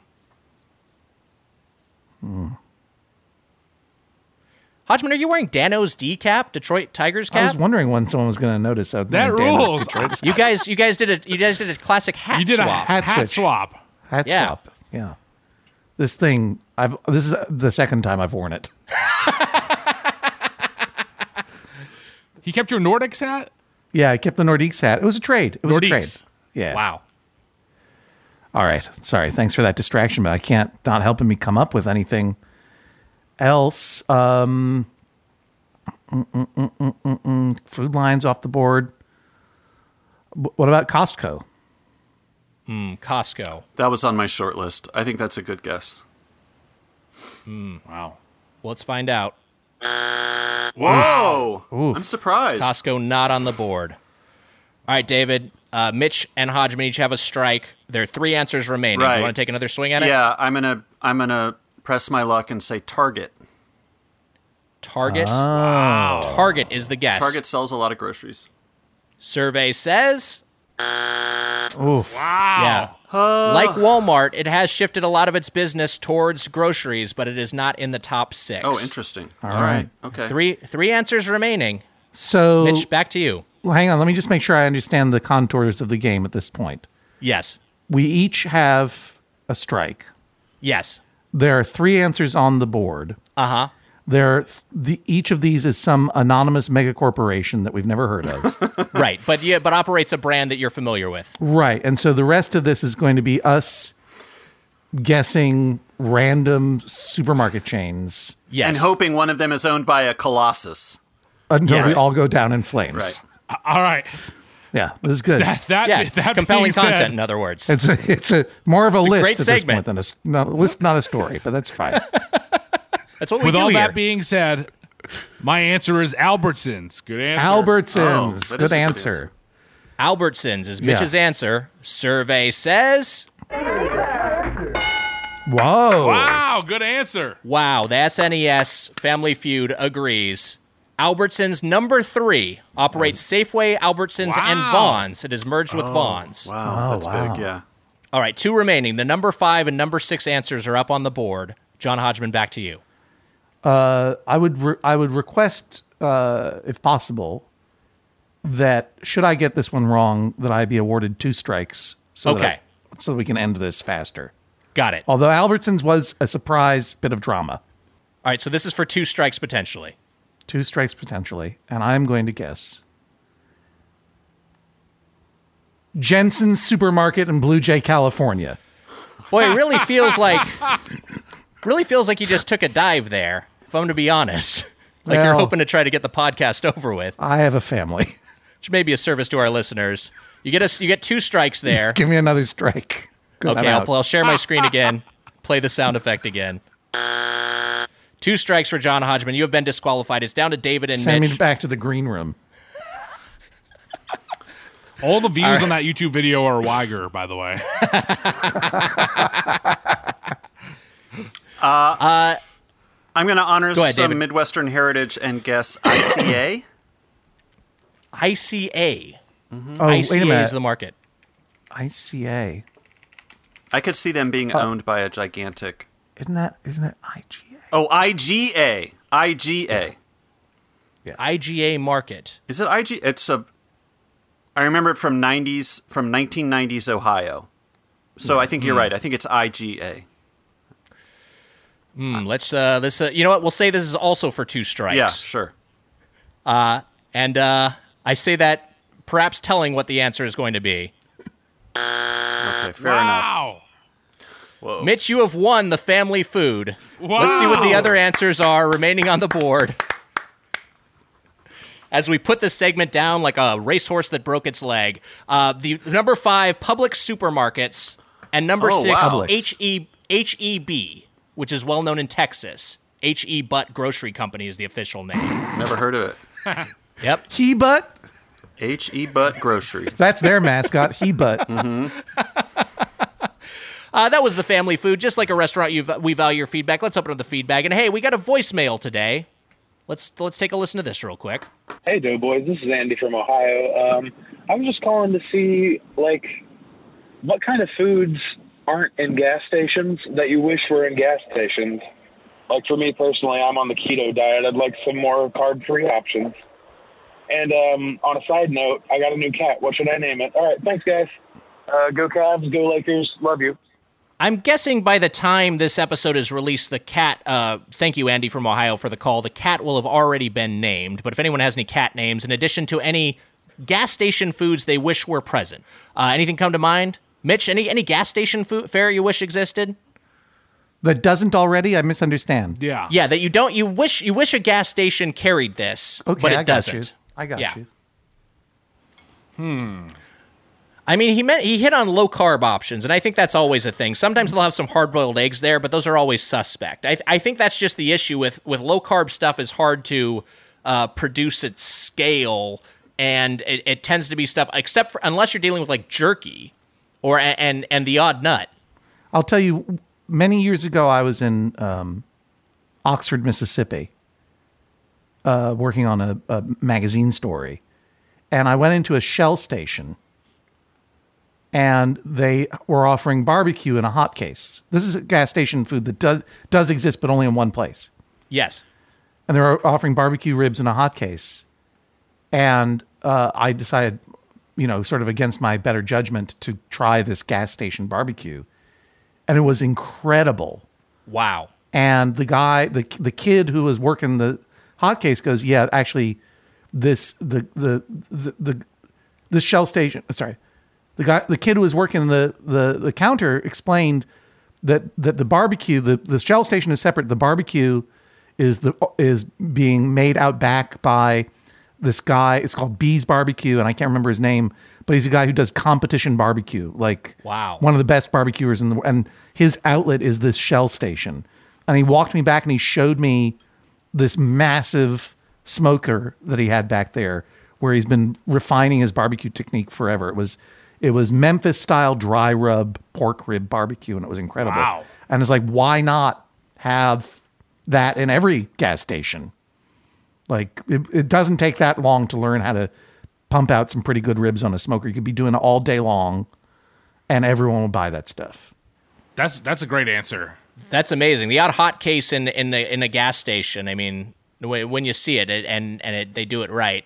It's it's always a welcome surprise. There was one I worked I worked at a building that was right by a gas station that had a hot case. It did more conventional hot food, uh, but you know it was not bad for a budget lunch. Um, David or, or Mitch, anything that comes to mind as as I wish a gas station had this, but it does not. I think Hot Case is a good name for the cat. oh, that'd be great. That's my contribution. I can't. All right. I'm always happy when a gas station has a good banana, but that doesn't Yeah. often happen. Yeah. So a good banana, Right. I think, would be nice. Yeah. I Nick, I, I got to. For, for, I would like a couple things. One, I would like a good burger because I feel like every gas station burger is bad. So a good cheeseburger or burger, and a good chicken sandwich. And then here's my thing that's like not available that I'm going to toss out there: churros. Hmm. Oh, a churro would be Mm-hmm. fun. Sure. A churro, a nice churro for the road. You hold it in the paper. You're eating it as you're driving. Road I don't churro. know. Yeah. Uh, on the sweet on the sweet treat front, I like that makes me think of like a case of like a like a thrifty style just case of ice cream by the scoop. If they had if they had just like a few ice cream flavors, they could scoop you out something into a dish or on a cone eh, on a hot day or on a road trip. How fun would that be? You don't just have the ice cream novelties that you get out of the freezer, but they they'll actually scoop something for you. I'd love that. Tough, tough driving though with a cone. I guess you can do it with a cone. You can do it. Yeah, you can drive with a cone. I call I call Wally as a nickname Bubba, and I think that's a good Cute. cat name. I always I call Wally Bubba. And then I'm looking here at these at this uh, Better Homes and Gardens list of funny cat names. I'm sure there's some killers on that list. I'm gonna I'm gonna say that number one, and they actually have Bubba here at number four. But Yeah. number one is is is Bill Closby. So this this list needs to be updated Canceled. 100. Oh percent boy. yeah. It needs to be updated. Um, What's the date on that list? 2020. Oh no. No. Oh boy. Better homes and gardens. Oh, Get your get your home and The garden new in Edge order. Lords, Better Homes and Gardens. They've rebranded. Uh, it's 2015, uh, which Wow. I don't know. I don't know where that lines Oh, Still. up. But Yeah, still Um, a suspect. Claudia was with a claw, like C L A W. Sure. Claudia. That's pretty good. Cuddles, Cute. uh, Empress, Foxy Cleopatra. I mean, there's a lot of good stuff here. But I, I, Bubba is my nick, my nickname for for Wally. And did did did, did they say what type of cat it was? Did he- oh, no Gizmo. more That's a- details. no more details beyond what was on the call. Just a just a cat. here's here's a good one, M- Madam Meow. I always enjoy a cat that has a boring human name. Right. Mm, I, that's good. Like I've I am still waiting to meet a cat named Scott. And I would like I would like Andy to name his cat Scott. All right, Andy, you got some options. You can go with Scott. You can go with Hot Case. You can go with Bubba. Or if you want to be an edge lord, you can go with Bill Closby. Let us know what you decide on. Uh, hit us up on our social media. And if you have a question or comment about the world of chain restaurants, you can email us at doughboyspodcast at gmail.com or leave us a voicemail at 830-GO-DOUGH. That's 830-463-6844. And to get the Doughboys Double, our weekly bonus episode, join the Golden or Platinum Play Club at patreon.com slash doughboys. John Hodgman, David Rees, thank you guys for, for lending us so much of your valuable time. Tell us once more about Dicktown and anything else you would like to plug. Dicktown premiering July 9th on Cake, which broadcasts on FXX. Also available the following day on Hulu. 10 episodes, Mystery of the Week, starring John Hodgman and David Rees. And I host a podcast with two friends called Election Profit Makers, where we bet on political outcomes with our actual money. Wow. Wow. It's an incredible. I got to. I got to let everyone know. Election Profit Makers is in the rare air pantheon of podcasts that anytime I'm in a bad mood, I listen to it and I'm in a great mood. Oh, thanks. Wow. wow. So it's it's it's. I mean, even hmm. though it is about politics and those are not so fun, you and Starlee Kine and John Kimball talking about anything is one of the greatest things. And there's Sounds like whole- the opposite experience of this podcast. It makes No, you, you guys are the- brings you joy. but it's you guys it's you guys too you guys are in that rare air pantheon too anytime i anytime i'm in a bad mood i listen to you and i'm in a great mood so there. Wow. Wow. so election profit makers check it out Election profit makers. I, t- I was an election profit maker. I made 30 bucks by betting that Antonin uh, Scalia was going to be the next Supreme Court justice to die. Really? Yeah, I did, but didn't work out though. Was this just a bet among friends? I just bet on PredictIt, Yeah, which is one of those that's what we online use. online yeah, gambling platforms. that's what they yeah. use. Yeah. Yeah, yeah, yeah. Yeah. Yeah, Yeah, it didn't turn out so good. You're the man who gave us Gorsuch. Right. Thanks. I also host the Judge John Hodgman podcast on the Maximum Fun Network. Shout out to all our Maximum Fun members. Thanks so much for supporting us. Another Lots good of good podcast. podcasts, and you guys can check out. And hey, that'll do it for this episode of Doughboys. Until next time, for the Spoon Man, Mike Mitchell, I'm Nick Wiger. Happy eating. Happy grocery store month. Yeah. You sound so friendly. Want more Doughboys? Check us out on Patreon. Join the Golden Plate Club for an extra episode every Tuesday, the Doughboys Double, which you can listen to on your favorite podcast app. Or join the Platinum Plate Club and get access to our Discord server, the Doughscord, to connect with fellow Dough fans and me and Mitch. Subscribe for the price of a combo meal only at patreon.com slash doughboys. That's P-A-T-R-E-O-N dot com slash doughboys. Sources for this week's intro are in the episode description. That was a headgum podcast.